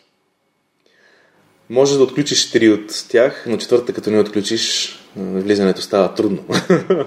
нали, може би по-лесно, отколкото ако имаш четири ключалки заключени и с една може и по-лесно ще проникнеш. Но въпреки това тя си остава заключена и представлява доста сериозно усилие. Четирите ключа са а, нещата, за които говорихме а, от началото на този, на този подкаст и ще започна с този, който е приятеля за цели. Той е основният ключ. Останалите три ключа са да имаш визия, която може да е примерно за следващите 30 години напред, може и да няма крайен срок. Тук много хора с този огромен срок много се шашкат. И искам просто да кажа с две думи, че визията е нещо, което а, не е издълбано в камък. И ако аз в момента си мечтая да стана, не знам какво, за да се започна някакъв бизнес с, не знам, с а, картини, с худ, да съм художник или няма значение точно какво, но примерно някакъв такъв пример ми хрумва, аз мога да направя експеримент, няколко 90-дневни експеримента, а, и примерно след една година да установя, че това нещо не е моят тип а, занимание. И че аз много обичам като хоби да си, да си рисувам в къщи, но когато се опитвам да го направя в бизнес, вече е друго и не е точно моето нещо. И тогава тази 30 годишна визия а, може да си да претърпи дори на 180 градуса обрат. Защото обаче аз съм Опитал. Опитал съм mm. и на края на живота си няма да съжалявам за нещата. Нали знаеш, на края на живота съм опитал, да. Точно така. На края на живота си винаги съжалявам за нещата, които не сме пробвали, не за тези, които сме пробвали. Mm-hmm. А, така че визията е този много важен нали, втори елемент, който а, ни дава, той ни дава силното, той ни дава силното защо. Това, че е дългосрочно, не означава, че не можем да го промениме. Но той ни дава силното защо и когато нещата станат трудни, когато нещата станат тегави. Когато си намираме защо. Да, тогава винаги човек трябва да се обръща към това нещо. Аз го използвам изключително много. За мен това работи изключително много. Трябва да знам, когато правя нещо, трябва да, да знам защо го правя. По някаква причина от малък съм така. Никога не съм могли да... Много им е било трудно на хората около мене, които са ме възпитавали да ме накара да правя нещо, което не знам защо го правя. Общо взето, а, нали, това е изключително важно. А, другото, другото нещо, третия, третия ключ, той е свързан с а, действията. Ако ние винаги сме в а, а, частта с визията, ако винаги сме в частта на мечтите, тогава ще станем просто едни фантазиори. Трябва да започнем да действаме. Трябва да направим една 90-дневна стратегия, един 90-дневен експеримент за нещо, с което искаме да се занимаваме и за което мечтаем. И 90 дена не са чак толкова много време, а, не са и малко. 90 дена са достатъчно време, за да направиш един експеримент и да започнеш нещо, да завъртиш колелото. От една страна. А, от друга страна, ако ти имаш а, някаква дългосрочна визия, знаеш, че напред имаш, ако е 25 години, имаш 190 дневни експеримента. 190 нали? дневни а, възможности да правиш действия и да коригираш посоката си. Това е като самолета, който лети между точка А и точка Б и имаш някаква статистика интересна, не помня, мисля, че примерно от София до Лондон самолета прави 10 000 корекции на курса да. си. Mm-hmm. Нещо от сорта бяха числата, не си ги спомням. Не, от Лондон до Нью Йорк беше, да. Еми, добре, да. Няма значение. Идеята е, че подобна е, подобна е, е системата, когато искаме да си постигаме нещата в живота. Mm-hmm. Правиме действия, но трябва винаги да спираме, да видим какво е работило, какво не е работило, какво можем да направим по-добре. No. Да. Четвъртия ключ са малките стъпки. Преди малко говорихме вече за тях. Изключително, изключително важно нещо с постоянство да си правим малките стъпчици, защото ако четеш по половин час на ден, на края на годината си прочел една половин библиотека книги. И това е уловката с малките лесни стъпки, че колкото е лесно да ги правиш, толкова лесно е и да не ги правиш. Ето тук е, може би, една от най-големите уловки. Защото ти кажеш, а, днес ще пропусна една един пропуск повече не е означение. Обаче това, когато започва лека по лека да става тенденция и както натрупваш малките успехи, така започваш да натрупваш малките неуспехи. А, и в крайна сметка на края на годината, като си дадеш сметка или на края на 3 месечето още по-добре, като си дадеш сметка а, как, как са се развили нещата, или си правил малките лесни стъпки, или не си ги правил. И това дава голямата разлика. Джоко Уилинг има един цитат You get what you tolerate. Нали, получаваш това, което толерираш. Да. И абсолютно така. Супер, ми нямам търпение да прочета тази книга, да ми дойде в ръчичките. А, Съвсем скоро нямам търпение и аз да. Супер. А, и ще, ще дам обратна връзка, разбира се, на слушателите, да, какво, какво аз съм си взел отвътре и какво ми е било полезно. Но за последните 6 месеца мога да твърдя, че използвайки системата, ние си постигаме до, доста сериозно си постигаме целите създани и работи много добре. Mm-hmm. Може би, защото сме двамата, разбира се, като един от ключовете. Това адски много ми помага, а, защото имам човек, който е отговорен, целеустремен а, и той и за него здравето е важно, храната е важна и така нататък. И много, а, много си, така, си помагаме чисто като енергия. Дори в гимназията беше така, защото ние пък сме съученици от немската. Ага. Не знаех, че ти си от немската. И аз съм от немската, да. А, само, че съм малко по-малък от вас. Добре, разкажи ми, моля те, за книги, които са ти променили живота, тъй като книгите са много важна тема в, в свръхчовека. Книги, които са променили живота ти в някаква положителна посока. Mm-hmm. Само искам да довърша с това, което ти Да. каза, преди да кажа за книгите. Хора като, хора като вас, хора като тебе, супер много ни вдъхновяват и ни показват, че това, което правиме, има стойност наистина за хората, защото това беше нашия най-пръв въпрос, когато решихме да се занимаваме с това нещо. Другите хора дали ще го разберат, дали ще го оценяват, дали наистина ще им върши работа. А, с годините тези хора станаха все повече и все повече. И всъщност а, искам да благодаря на всички хора, които я следват и които ни връщат такава обратна връзка. А, да благодаря на тебе за това, че следвате тази система, че споделяте за нея и че наистина показвате, че резултатите от нея а, се получават, че тя, дава, че тя дава резултат. Книги, които са променили живота ми. А, сега, те са, те са доста. А, сега в момента, като ме питаш, се сещам, че една от, може би, първите, които прочетох, не знам дали в момента толкова много би ме изкефила, ако прочета толкова години по-късно. А, подсъзнанието може всичко. На Джон Кехол. На Кихол, да. да. А, много готина книга. Тя беше една от първите, които много ме впечатли. А, и Който ми напомня да изпратя едно съобщение на, на Мел, кое, на което съм дал тази книга, искам да я прочета и не знам докъде е стигнала, сега ще напомня. Аха. А, другата, другите книги, които много ме впечатлиха от, така, от по-ранните ми години, а, Вадим Зеланд, един руски автор, а, който това беше обаче преди, това е било 2007-2008, някъде там отдавна, преди доста години. А, тогава се сблъсках с пространство на варианти и тя всъщност се оказа една много интересна поредица от 7 или 9 книги, а, първото от които беше пространство на варианти, но пространство на варианти ме впечатли супер много и сгълтах я и следващите няколко също. Пространство на варианти. Уникална е, оказа се, че в същото време а, хора, които са в Штатите, а, стигат до същите до същите изводи, до същите, до същите неща, до които Вадим Зеланд е стигнал. И си го спомням много ясно това нещо, защото 2009 година срещнах един от фасилитаторите на Insights, който заговорихме и му казах, човек, това си го взел от Вадим Зеланд. И той ми каза, не, това го има в момента, много актуално в Штатите. Еди кой си го. Тази книга изключително много, тя е, тя е страхотни неща има в нея. Трансърфинг, трансърфинг на реалността. Да, точно така, трансърфинг. Вау, Това беше цялата добре, звучи много интересно. Да. А, шепота на утрените зве- звезди ми си беше втората от поредицата, ако не греша. Няма значение как се казват книгите, но Владин Зеланд е автора и изключително много ми повлияха тези книги, а, защото ми а, показаха как можем да гледаме по различен начин на нещата, които, които искаме да се случат. Едно от много ключовите неща, които научих там е, че когато се притесняваш за нещо, когато много те е страх да го започнеш, да го направиш, трябва да направиш просто, да започнеш да действаш. Трябва просто да започнеш да действаш. Иначе това нещо, страха и енергията, която генерира този страх, стават все по-големи и ти е все по-малко вероятно да го започнеш. Колкото по-скоро започнеш действието към това, от което те е страх, толкова по-лесно е да, да го преодолееш, да разбереш, че страха е само в твоята глава и че реалността няма. Това е като то изяж жабата, нали? Ами, нещо като изяж жабата. Имат, имат нещо общо, макар че да, на изяж жабата нали, е малко по-друга. Стратегията, да, да. Изяж. Коя жаба да издеш първо, по-голямата и по-грозната. Да, да, да, най-голямата. И... Най-голямата жаба. Предполагам, имаш и Dead Frog е, преди концепцията. Да, да, изяж Да, да. жабата. На Брайан Трейси. Точно, да. И...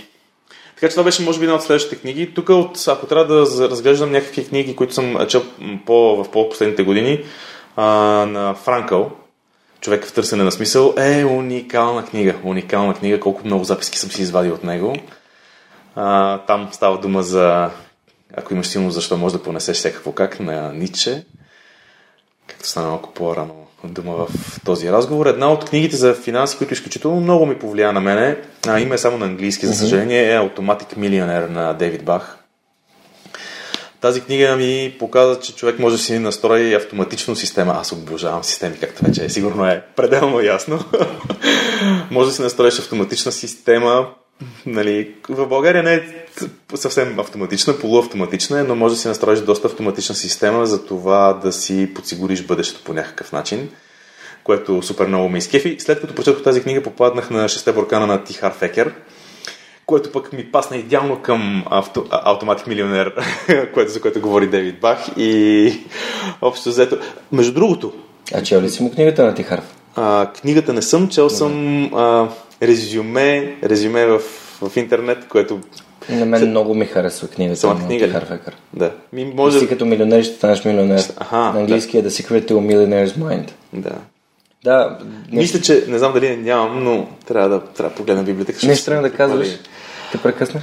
А, тръгнах да казвам, че а, тази системата с бурканите пасна, пасна много добре и че в България трудно да си настроиш автоматично, а, но това, за което става дума в Automatic Millionaire е нещо, което е някаква истина, която е в най-богатия човек от Вавилон и въобще е някаква истина, от която от преди не знам колко стотини хиляди години.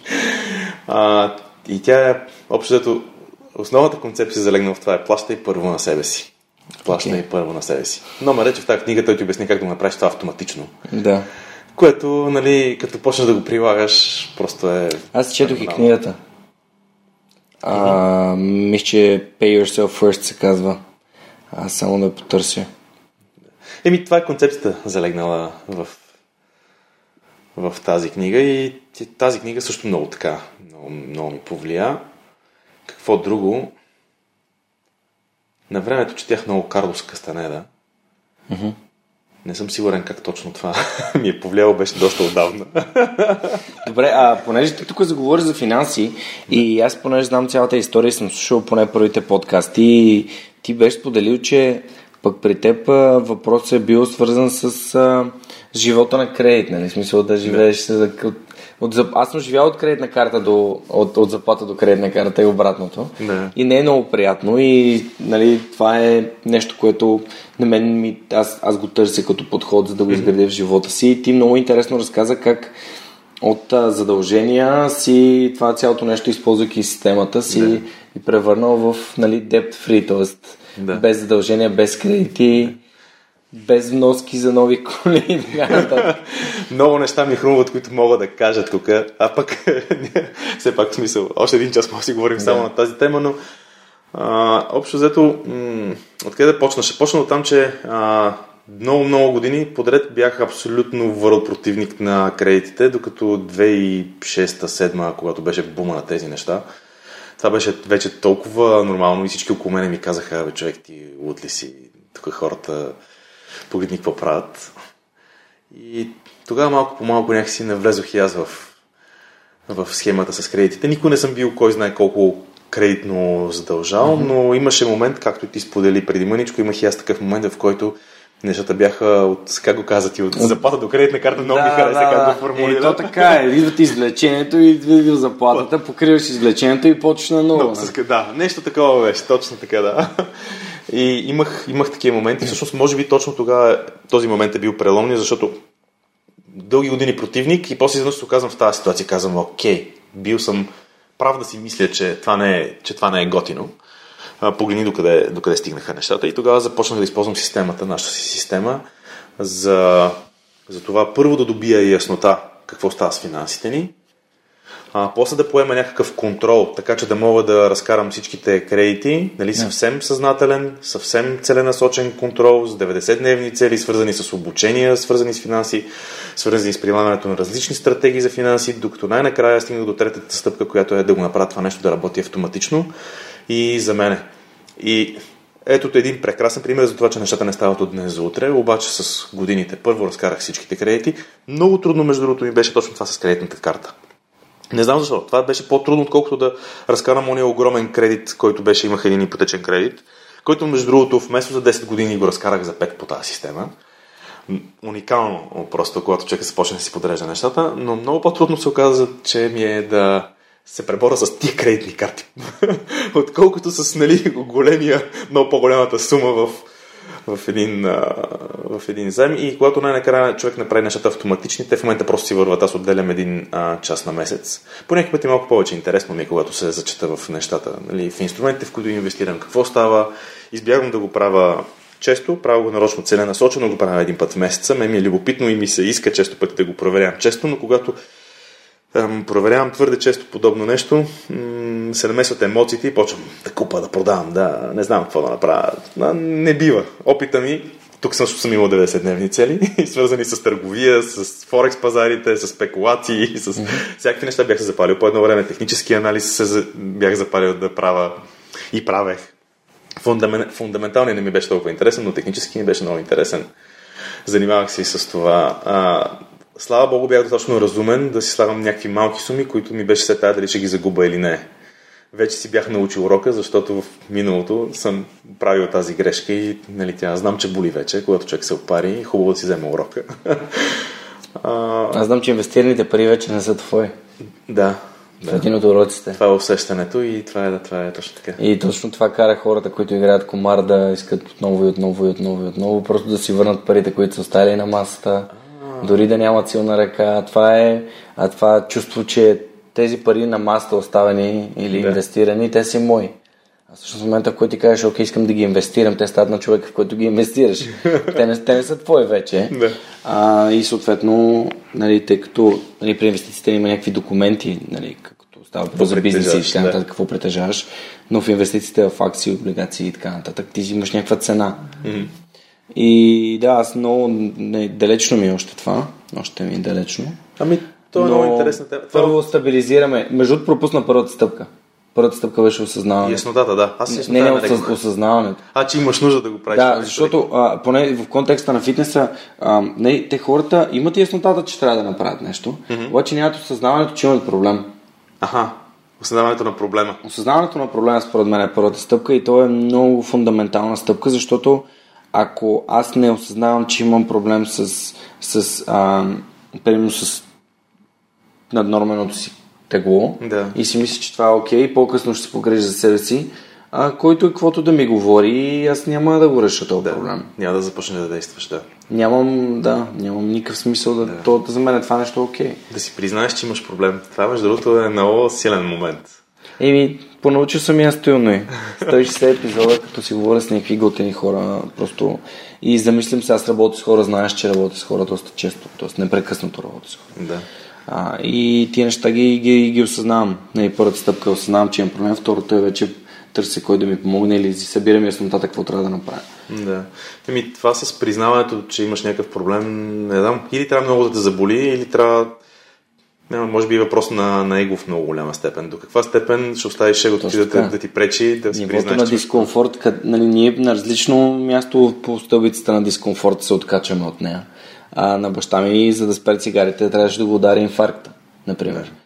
Което аз от, а, силно откакто се помня, му казвам, че бих се радвал да спре да пуши, но той тогава про- просто не, не, не, то не стигаше до него. Да. Може би егото, може би това, че хората избират да живеят живота си по някакъв начин и когато се случи нещо, чак тогава казват, окей, май е време да променя нещо. Бум. А за жалост в някои от случаите това е късно. За радост, други хора не си променят живота корен.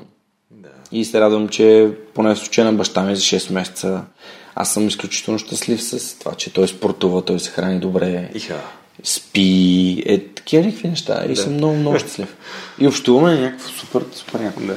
Така че, Ами, За мен тази преломна точка беше, както много добре го каза, това са за, от заплата до кредитна карта. това беше преломната точка за мен. Това беше нещо в моето съзнание по някаква причина. Не знам откъде идва. Това е едно дъното. Разбираш ли това е? Може би, защото съм го гледал някъде по филмите или по... Разбираш ли как някой се бори по ти американските филми, дето бачкат и се бори е в стрес и, и не може да успее с нещата и е затънал в някакви неща. И може би това по някакъв начин ми е насъдило някакъв такъв образ. И за мен това беше дъното. Всъщност тогава нали, осъзнах, чакай, чакай, чакай, това е, да не е окей. това не е окей, не си следваш собствените принципи, защото моят принцип беше нали, да, не, да не ползвам такива инструменти като кредитите. С годините разбрах след всичките тези обучения, кредитите са нещо, което може да се използва в, нали, да, да правиш пари от това нещо. Ама трябва да знаеш какво правиш и да го правиш целенасочено, а не просто да искам много кола, нали? Окей. Искам нова кола, тегля 10 000 лева кредит, купувам новата кола и на излизане от магазина ми казват, приятно ни е, тази кола вече струва 7 000 лева, само изкарвайки от магазина. да. А, аз си купих кола за 12 000 лева, като бях на 23 години, която продадох за 3. Вау, каква разлика. За 10 години почти. 8, може би 8 години. Е, ти поне си покарал доста. Но има много хора, които... Попокарах, да, и, но имаше, имах приятел, който в същото време, когато аз купих моята кола, си купих кола за 20 000 евро. Mm-hmm. И в момента тя струва 20 000 евро. Въпреки, че е попокарал доста. Аха. Ми кола, която има някаква стойност, тя тази стойност не се губи. Интересно, не знаех, че има и такъв вариант. Има да. такива автомобили, нали? Има автомобили, които не губят стойността си. Това най-вече са премиум, премиум моделите на, на, на, на скъпите марки. Скъпите марки, да. Има класически автомобили, примерно а, модела на BMW M3 от 88, 90, 91, 92 Той година. сигурно поскъпва с годините. Именно, да. именно и той поскъпва много. Да. А, неговата, примерно, е 2 2004, mm-hmm. колата му е 2004, т.е. той е купил 2010 на 6 години, с 20 000 евро сега струва пак толкова. Да. И аз съм много, много щастлив, че а, ос- направих това осъзнаване да не си давам всичките пари повече за кола. За такива неща. Ето, аз съм се опарил. да. Но- Но... Нормално е човек. А, а хората с първите iPhone, нали знаеш? Ако вместо първия iPhone си дал 400 или 600 долара бяха mm-hmm. за акции на Apple, днес ще да имаш доста сериозна сума пари, нещо, нещо порека на стотина хиляди. Трябва да, трябва да влезем между другото да направим сметката после, като свършим с яко. подкаста, но, но ще е много интересно да видим цената каква е била. Да, за биткоин даже няма си говоря. че точно днес бях ти споделил, че започнах да слушам а, този The Missing Crypto Queen а, за, за царицата на криптовалутите, която изчезна. И никой не знае къде е. Така че... Интересна знае? история. наистина. Интересна история, да. Да. Добре, а, Ники, а, има ли някакви, понеже, нали, говорихме си за Essence, аз, а, за Insight, извинявай, че аз, нали, за Essence съм ходил, а, говорихме си за такива курсове, има ли някакви курсове, които са ти помогнали по някакъв начин да, къде да комуникираш по-добре, неща, които ти помогнали в живота? да. От, Освен Insight, който знам, че препоръчваш ти, аз също, нали, Да. в първата Значи- част на Essence също бих. Ми, освен инсайт, аз, аз съм голям фен на всички хора, които в България развиват някакъв вид а, семинари. А, Ма един не станаха ли много? Моля? Не станаха ли много? Може би са много. Ще ти кажа на кои, при кои съм ходил аз и с кои се познавам и те между другото са ми приятели в, в, в живота, една част от тях в момента. А, един от тях е Стоине Василев. А, първи път, когато се сблъсках с курс на Тони, това беше 2014 когато исках вече, е точно когато нали, ти казах, че исках да въведа някакъв ред в, в личните си финанси. А, курса му се казваше лични финанси, какво не ми казва Киосаки или нещо от сорта. Тогава mm-hmm. Киосаки беше много нашумял. Супер нашумял беше. А, и тогава се, за първ път се видях с него, като в, в неговия курс за лични финанси. Малко по-късно пак от неговата академия за Старт Бизнес Академията а, ходих пак при него. А, интересното при Тони е, че той, той събира много различни лектори. Абсолютно всяка, а, всяка лекция, mm. абсолютно всяко събитие с... А, те са примерно поне на времето ги правиш той така, примерно всеки понеделник от 6 до 9 вечерта или някакви такива бяха схемите, не помня точния ден. Но идеята е, че в един такъв модул, който е в рамките на тия 3 часа, той има примерно двама лектори. И те са абсолютно различни хора, с различни гледни точки, с различен опит. И това за мен беше много ценно. И научих изключително много неща. Тогава правих и много от експериментите си, свързани с а, финансите, за да пробвам кое е за мене, кое не е за мене а, и какво работи. А, така че тези две неща при Тони, горещо ги препоръчвам неговите, неговите академии и курсове. Той ги прави още в малко по-различен формат, само сега не знам точно как ги прави. Мисля, че мисля, че по един цял уикенд. Четири поредни недели от 9.30 Така до ли е 5. сега? А, да, цели- гледам значи, тук. Значи цели дни ги е направил, ти ги гледаш в... Да. Друг му е малко формата, но това е едно от много ценните неща, които съм правил в областта, свързана с финансите. А, винаги съм харесвал още на първия не семинар на Юли Тонки отидох. Mm. А, мисля пак да отида сега на, на поредния. Купих си вече там билетите, Добре. билетите за не семинара. Той Юли е решил сега да прави да прави ходене по жарава. Колко е иновативно. Колко е иновативно. Но, честно да ти кажа, звучи ми малко страшничко, ще видим как ще е. Не, защото покрай юли нали, се появиха, има, има доста семинари и съответно хората вече почнаха малко да възроптават срещу тази култура и затова, нали, понеже знам, че ти си кефиш, ще получаваш много, но твоята нагласа е различна към тия събития. Винаги търся какво мога да... Това е много интересно, между другото. Хората... Да само се довърши да? изречението. А, помисли, че свърши. Не, не, моля да довърши си изречението. Аз Винаги търся какво да... Какво да, да не харесат, какво да нахейтят в, един, в едно да, такова okay. събитие. Винаги търсят... А, а, имат някакви очаквания. А, това, което съм научил преди, не знам, 10 на години, което открих, е, че колкото и да ме дразни лектора, колкото и да така, ако той е популярен, ако има някакви много хора, това означава, че той казва нещо ценно. Мога ли аз, предизвикателството за мен е, мога ли аз да си взема от това събитие. Може да не ми харесва формата, може да не ми харесва музиката, може да не ми харесва лектора, може да не ми харесва...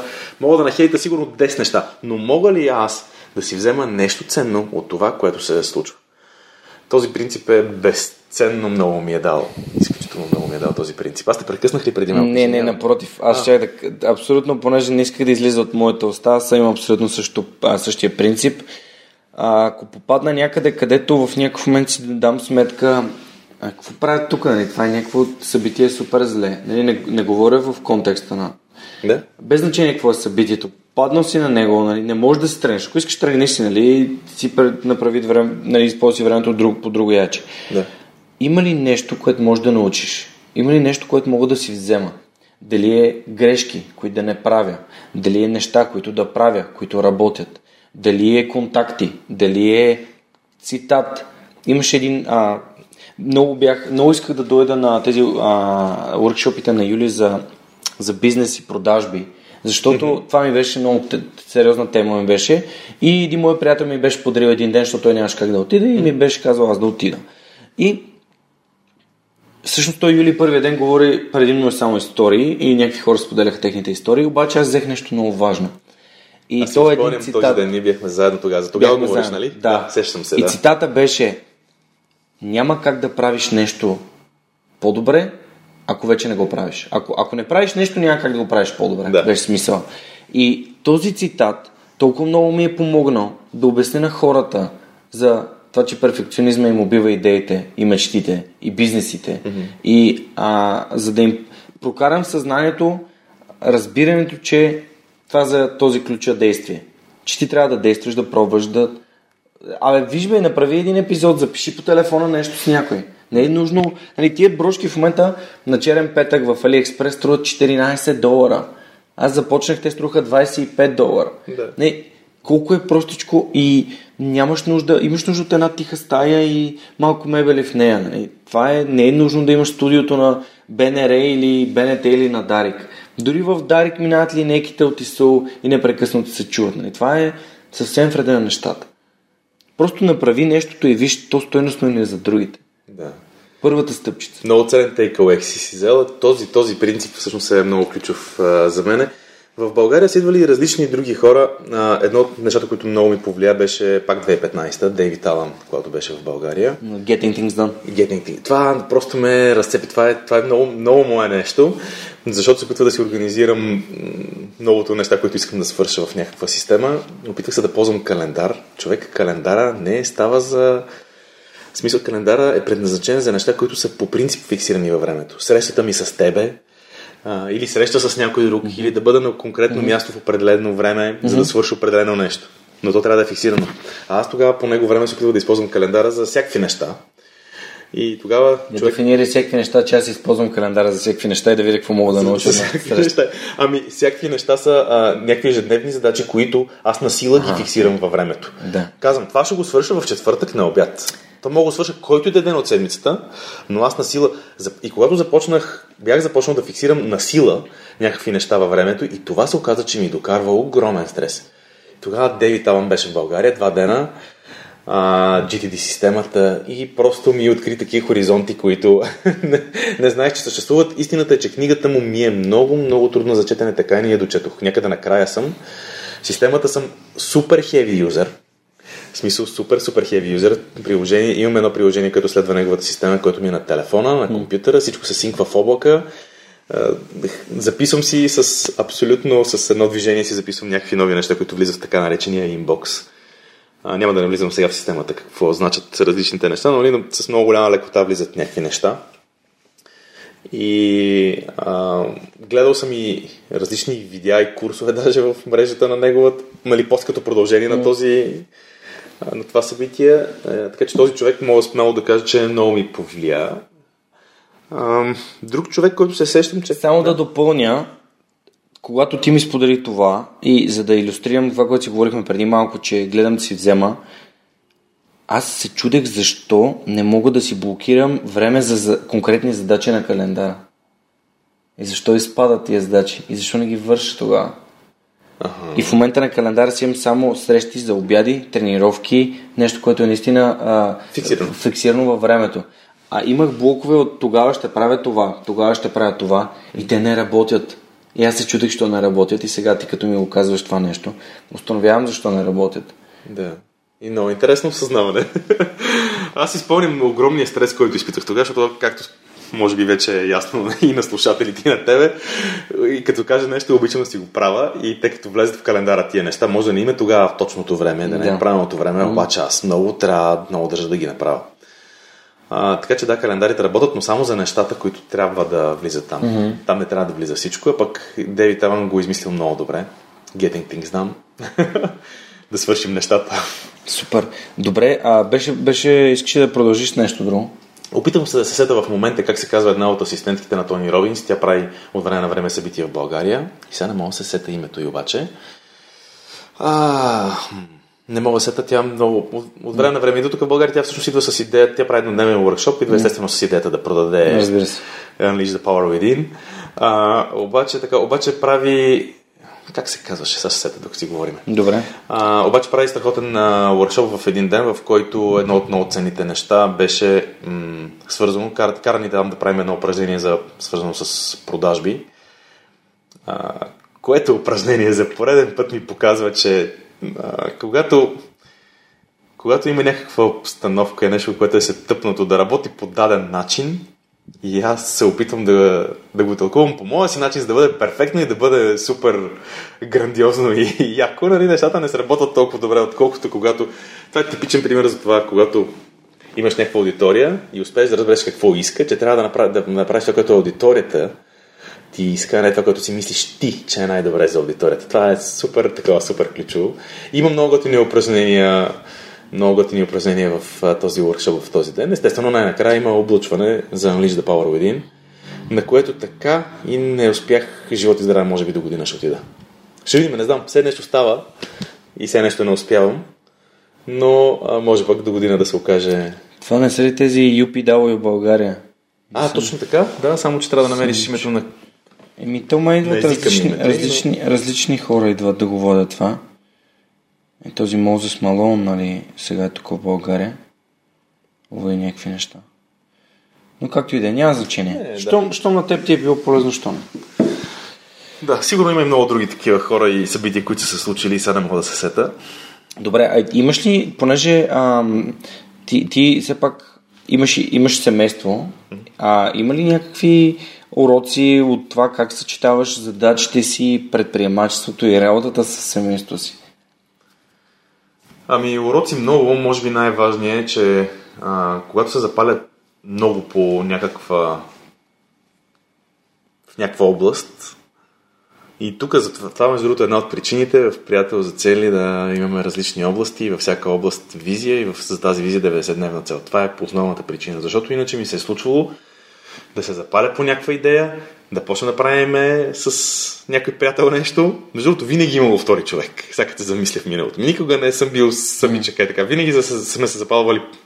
Винаги имало втори човек. И а, се запалвам по, по някаква идея, почваме да действаме много здраво и аз зарязвам всякакви други области от живота си. Било то здравето, било то семейството, а, нали, аз когато имам деца, те са ми, за мен семейството винаги е било много важно нещо и откакто имам деца, нали, да чукна на дърво, нали, не съм изпадал в такива ситуации, в такива крайности, но, но си спомням в миналото а, примерно 6 месеца, в които нито един ден почивка и 14 часа се работи всеки ден.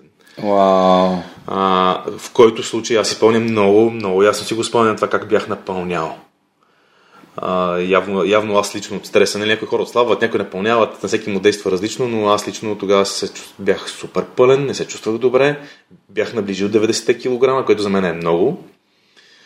А, и като казвам 90 кг, аз съм ги наближавал, нали, примерно бил съм 86-7 кг, но когато това е мускулна маса, е съвсем различно усещането от това, когато са някакви меки места за пощипване. а, така че така че е, това е един от, може би, най-сериозните уроци. Прави си всяка седмица по една стъпка за всяка важна област от живота, която имаш. А как разбра, че здравето ти е важна област от живота? Губа енергия лично аз. Когато не се чувствам, когато, когато не спортувам, това много силно изразено при мен, не знам защо. Аз ако не спортувам, а, нямам енергия и не мога да правя другите неща, които искам да правя. Което пък ме тромози супер силно вътрешно. И с годините съм открил, че като отида, примерно, на обяд, отивам, правя един спорт и след това седно, че започвам деня наново. Само заради това, че съм спортувал, това ми дава толкова много енергия и ме ресетваме се, не знам как да го обясня по друг начин. А, това нещо, откакто го открих, а, не си правя вече тренировките сутрин е, или вечер. Рядко ми се случва, когато се налага. Гледам да ги правя по средата на деня, защото тогава се штрак, обратно съм в пълна кондиция и мога да правя нещата, които искам да правя. И това, нали, съответно се свързвам с да. Когато съм а, пълен, когато съм, нямам енергия, когато нищо друго не ми се получава. Просто не ми се получават mm-hmm. нещата. Просто не ми се получават нещата. Аз не обичам да не ми се получават нещата. Видно е, видно е. Добре, Ники, а, знаеш, че за финал на, на свръхчовека винаги задам въпроса към, към моите слушатели, а към моите гости, извинявай.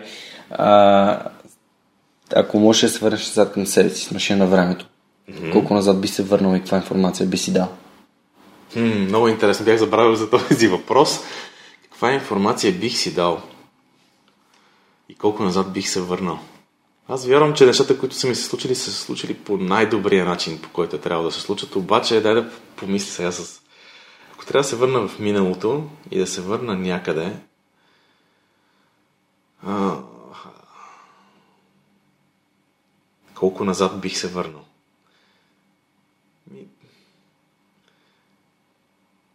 Не знам, човек, честно да ти кажа, честно да ти кажа, сега поглеждайки, а, поглеждайки миналото си, аз ако не бях преживял тези неща, които съм преживял, нямаше да съм човека, който съм. И нямаше да знам уроците, които знам.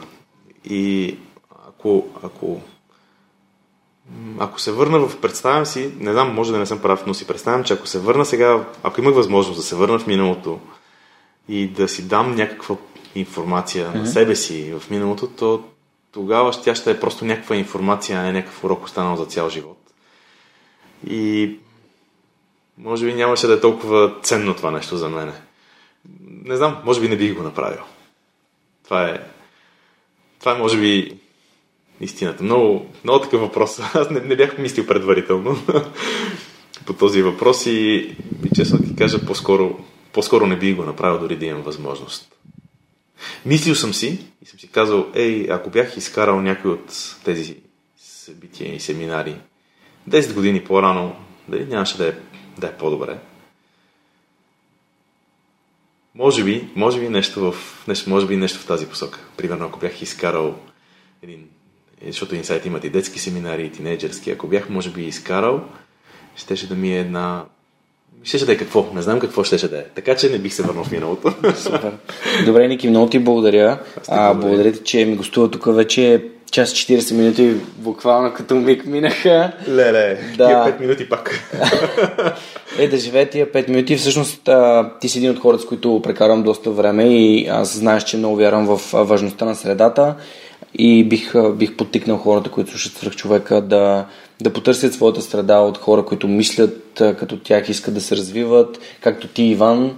А, нали, това е най-бързия начин да започнеш с един човек, който, с който може да си обсъждате някакви неща, да се развивате, да се дърпате двамата нагоре а, и да направя този призив, ако това, което сте чули ви е интересно, да разгледате на GoBuddy на сайта да видите как се целеполага, кога са им събитията, ако искате да си поръчате книга и така нататък. Ще ви дам, разбира се, обратна връзка за нея, като я прочета. Или пък напълно безплатно си слушате епизодите на Приятел за цели, което, което аз правя също.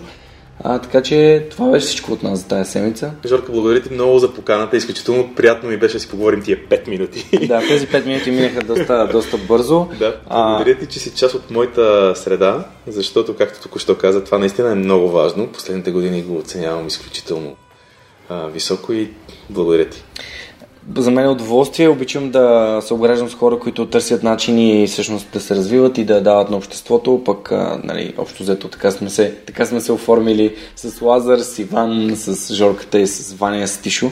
А, така че ви пожелавам на всички вас една наистина свръхчовешка седмица. И сега е декември, а поне епизода планираме да се пусне на 3 декември. Замислете се, че не е нужно да дойде 1 януари, за да си направите годишното планиране може да започнете още от сега, не го отлагайте и ако някои от нещата, които чухте ви е полезно, направо почнете да го правите още сега веднага. Не, не, не протакайте, не само зелето трябва да се протаква, задачите не трябва да се протакват. А, и ви очаквам следващия вторник в Свърхчовека. Чао, чао! Чао от мен! Този епизод достигна до вас благодарение на усилията на екипа и подкрепата на дарителите на Свърхчовекът. Автор и водещ Георги Ненов, аудиообработка Радослав Радоев, креатив Анелия Пейчева, маркетинг Анна Мария Ангелова, консултант Неда Борисова. Както и все по-големия списък с хора, които подкрепят свърхчовека, за което съм им безкрайно благодарен. Георги Малчев, Симона Дакова, Павлина Маринова, Ивайло Кенов, Даниел Гочев, Йордан Димитров, Христо Христов, Теодора Георгиева, Ясен Михайлов, Любомир Киров, Ралица Куманова, Анна Андонова, Емин Мола Ахмед, Ивайло Христов, Атанас Деневски, Марин Митев, Николай Василев, Александър Силгиджиан, Емилиан Николов, Нели Димитрова, Енчо Боев, Андрей Грозданов, Димитър Парушев, Джанер Кафеджи, Маргарита Троанска, Йордан Василев, Райко Гарков, Александър Гейне, Живко Тодоров, Борислав Сандев, Галин Стефанов, Деница Димитрова, Атанас Атанасов, Бисер Вълов, Мария Дилова, Християн Стоилков, Даниел Гошев, Яни Джуров, Богомила Трайкова, Асен Цветков, Яна Петрова, Георги Генов, Юлиана Андреева, Мирослав Желещев, Иван Игнатов, Радислав Данев, Катерина Апостолова, Коста Атанасов, Боряна Георгиева, Надежда Гешева, Ивайло Янков, Ивайло Стефанов, Тодор Петков, Константин Спасов, Невена Пеева Тодорова, Силвина Форнаджиева, Борислав Дончев, Павлина Андонова Иванова, Цвети Тотева, Камен Стойков, Радослав Георгиев, Помен Иванов, Лиляна Берон, Христо Бакалов, Кирил Юнаков, Моменка Матева, Кристиян Михайлов, Ели Спасова, Александър Гиновски, Мирослав Моравски, Николай Маринов, Никола Томов, Георги Орданов, Александър Куманов, Евелина Костадинова, Мирослав Филков, Мартин Ангелов, Даниил Петков, Стани Цветанова, Румен Митев, Нетко Христов, Иван Белчев, Синди Стефанова, Марин Петков и Мартина Георгиева. Хора, благодаря ви. Напомням, че в момента в който станем 100, ще си направим едно огромно парти, за да го отпразнуваме. Всичко най-хубаво за тази седмица и до скоро. Чао!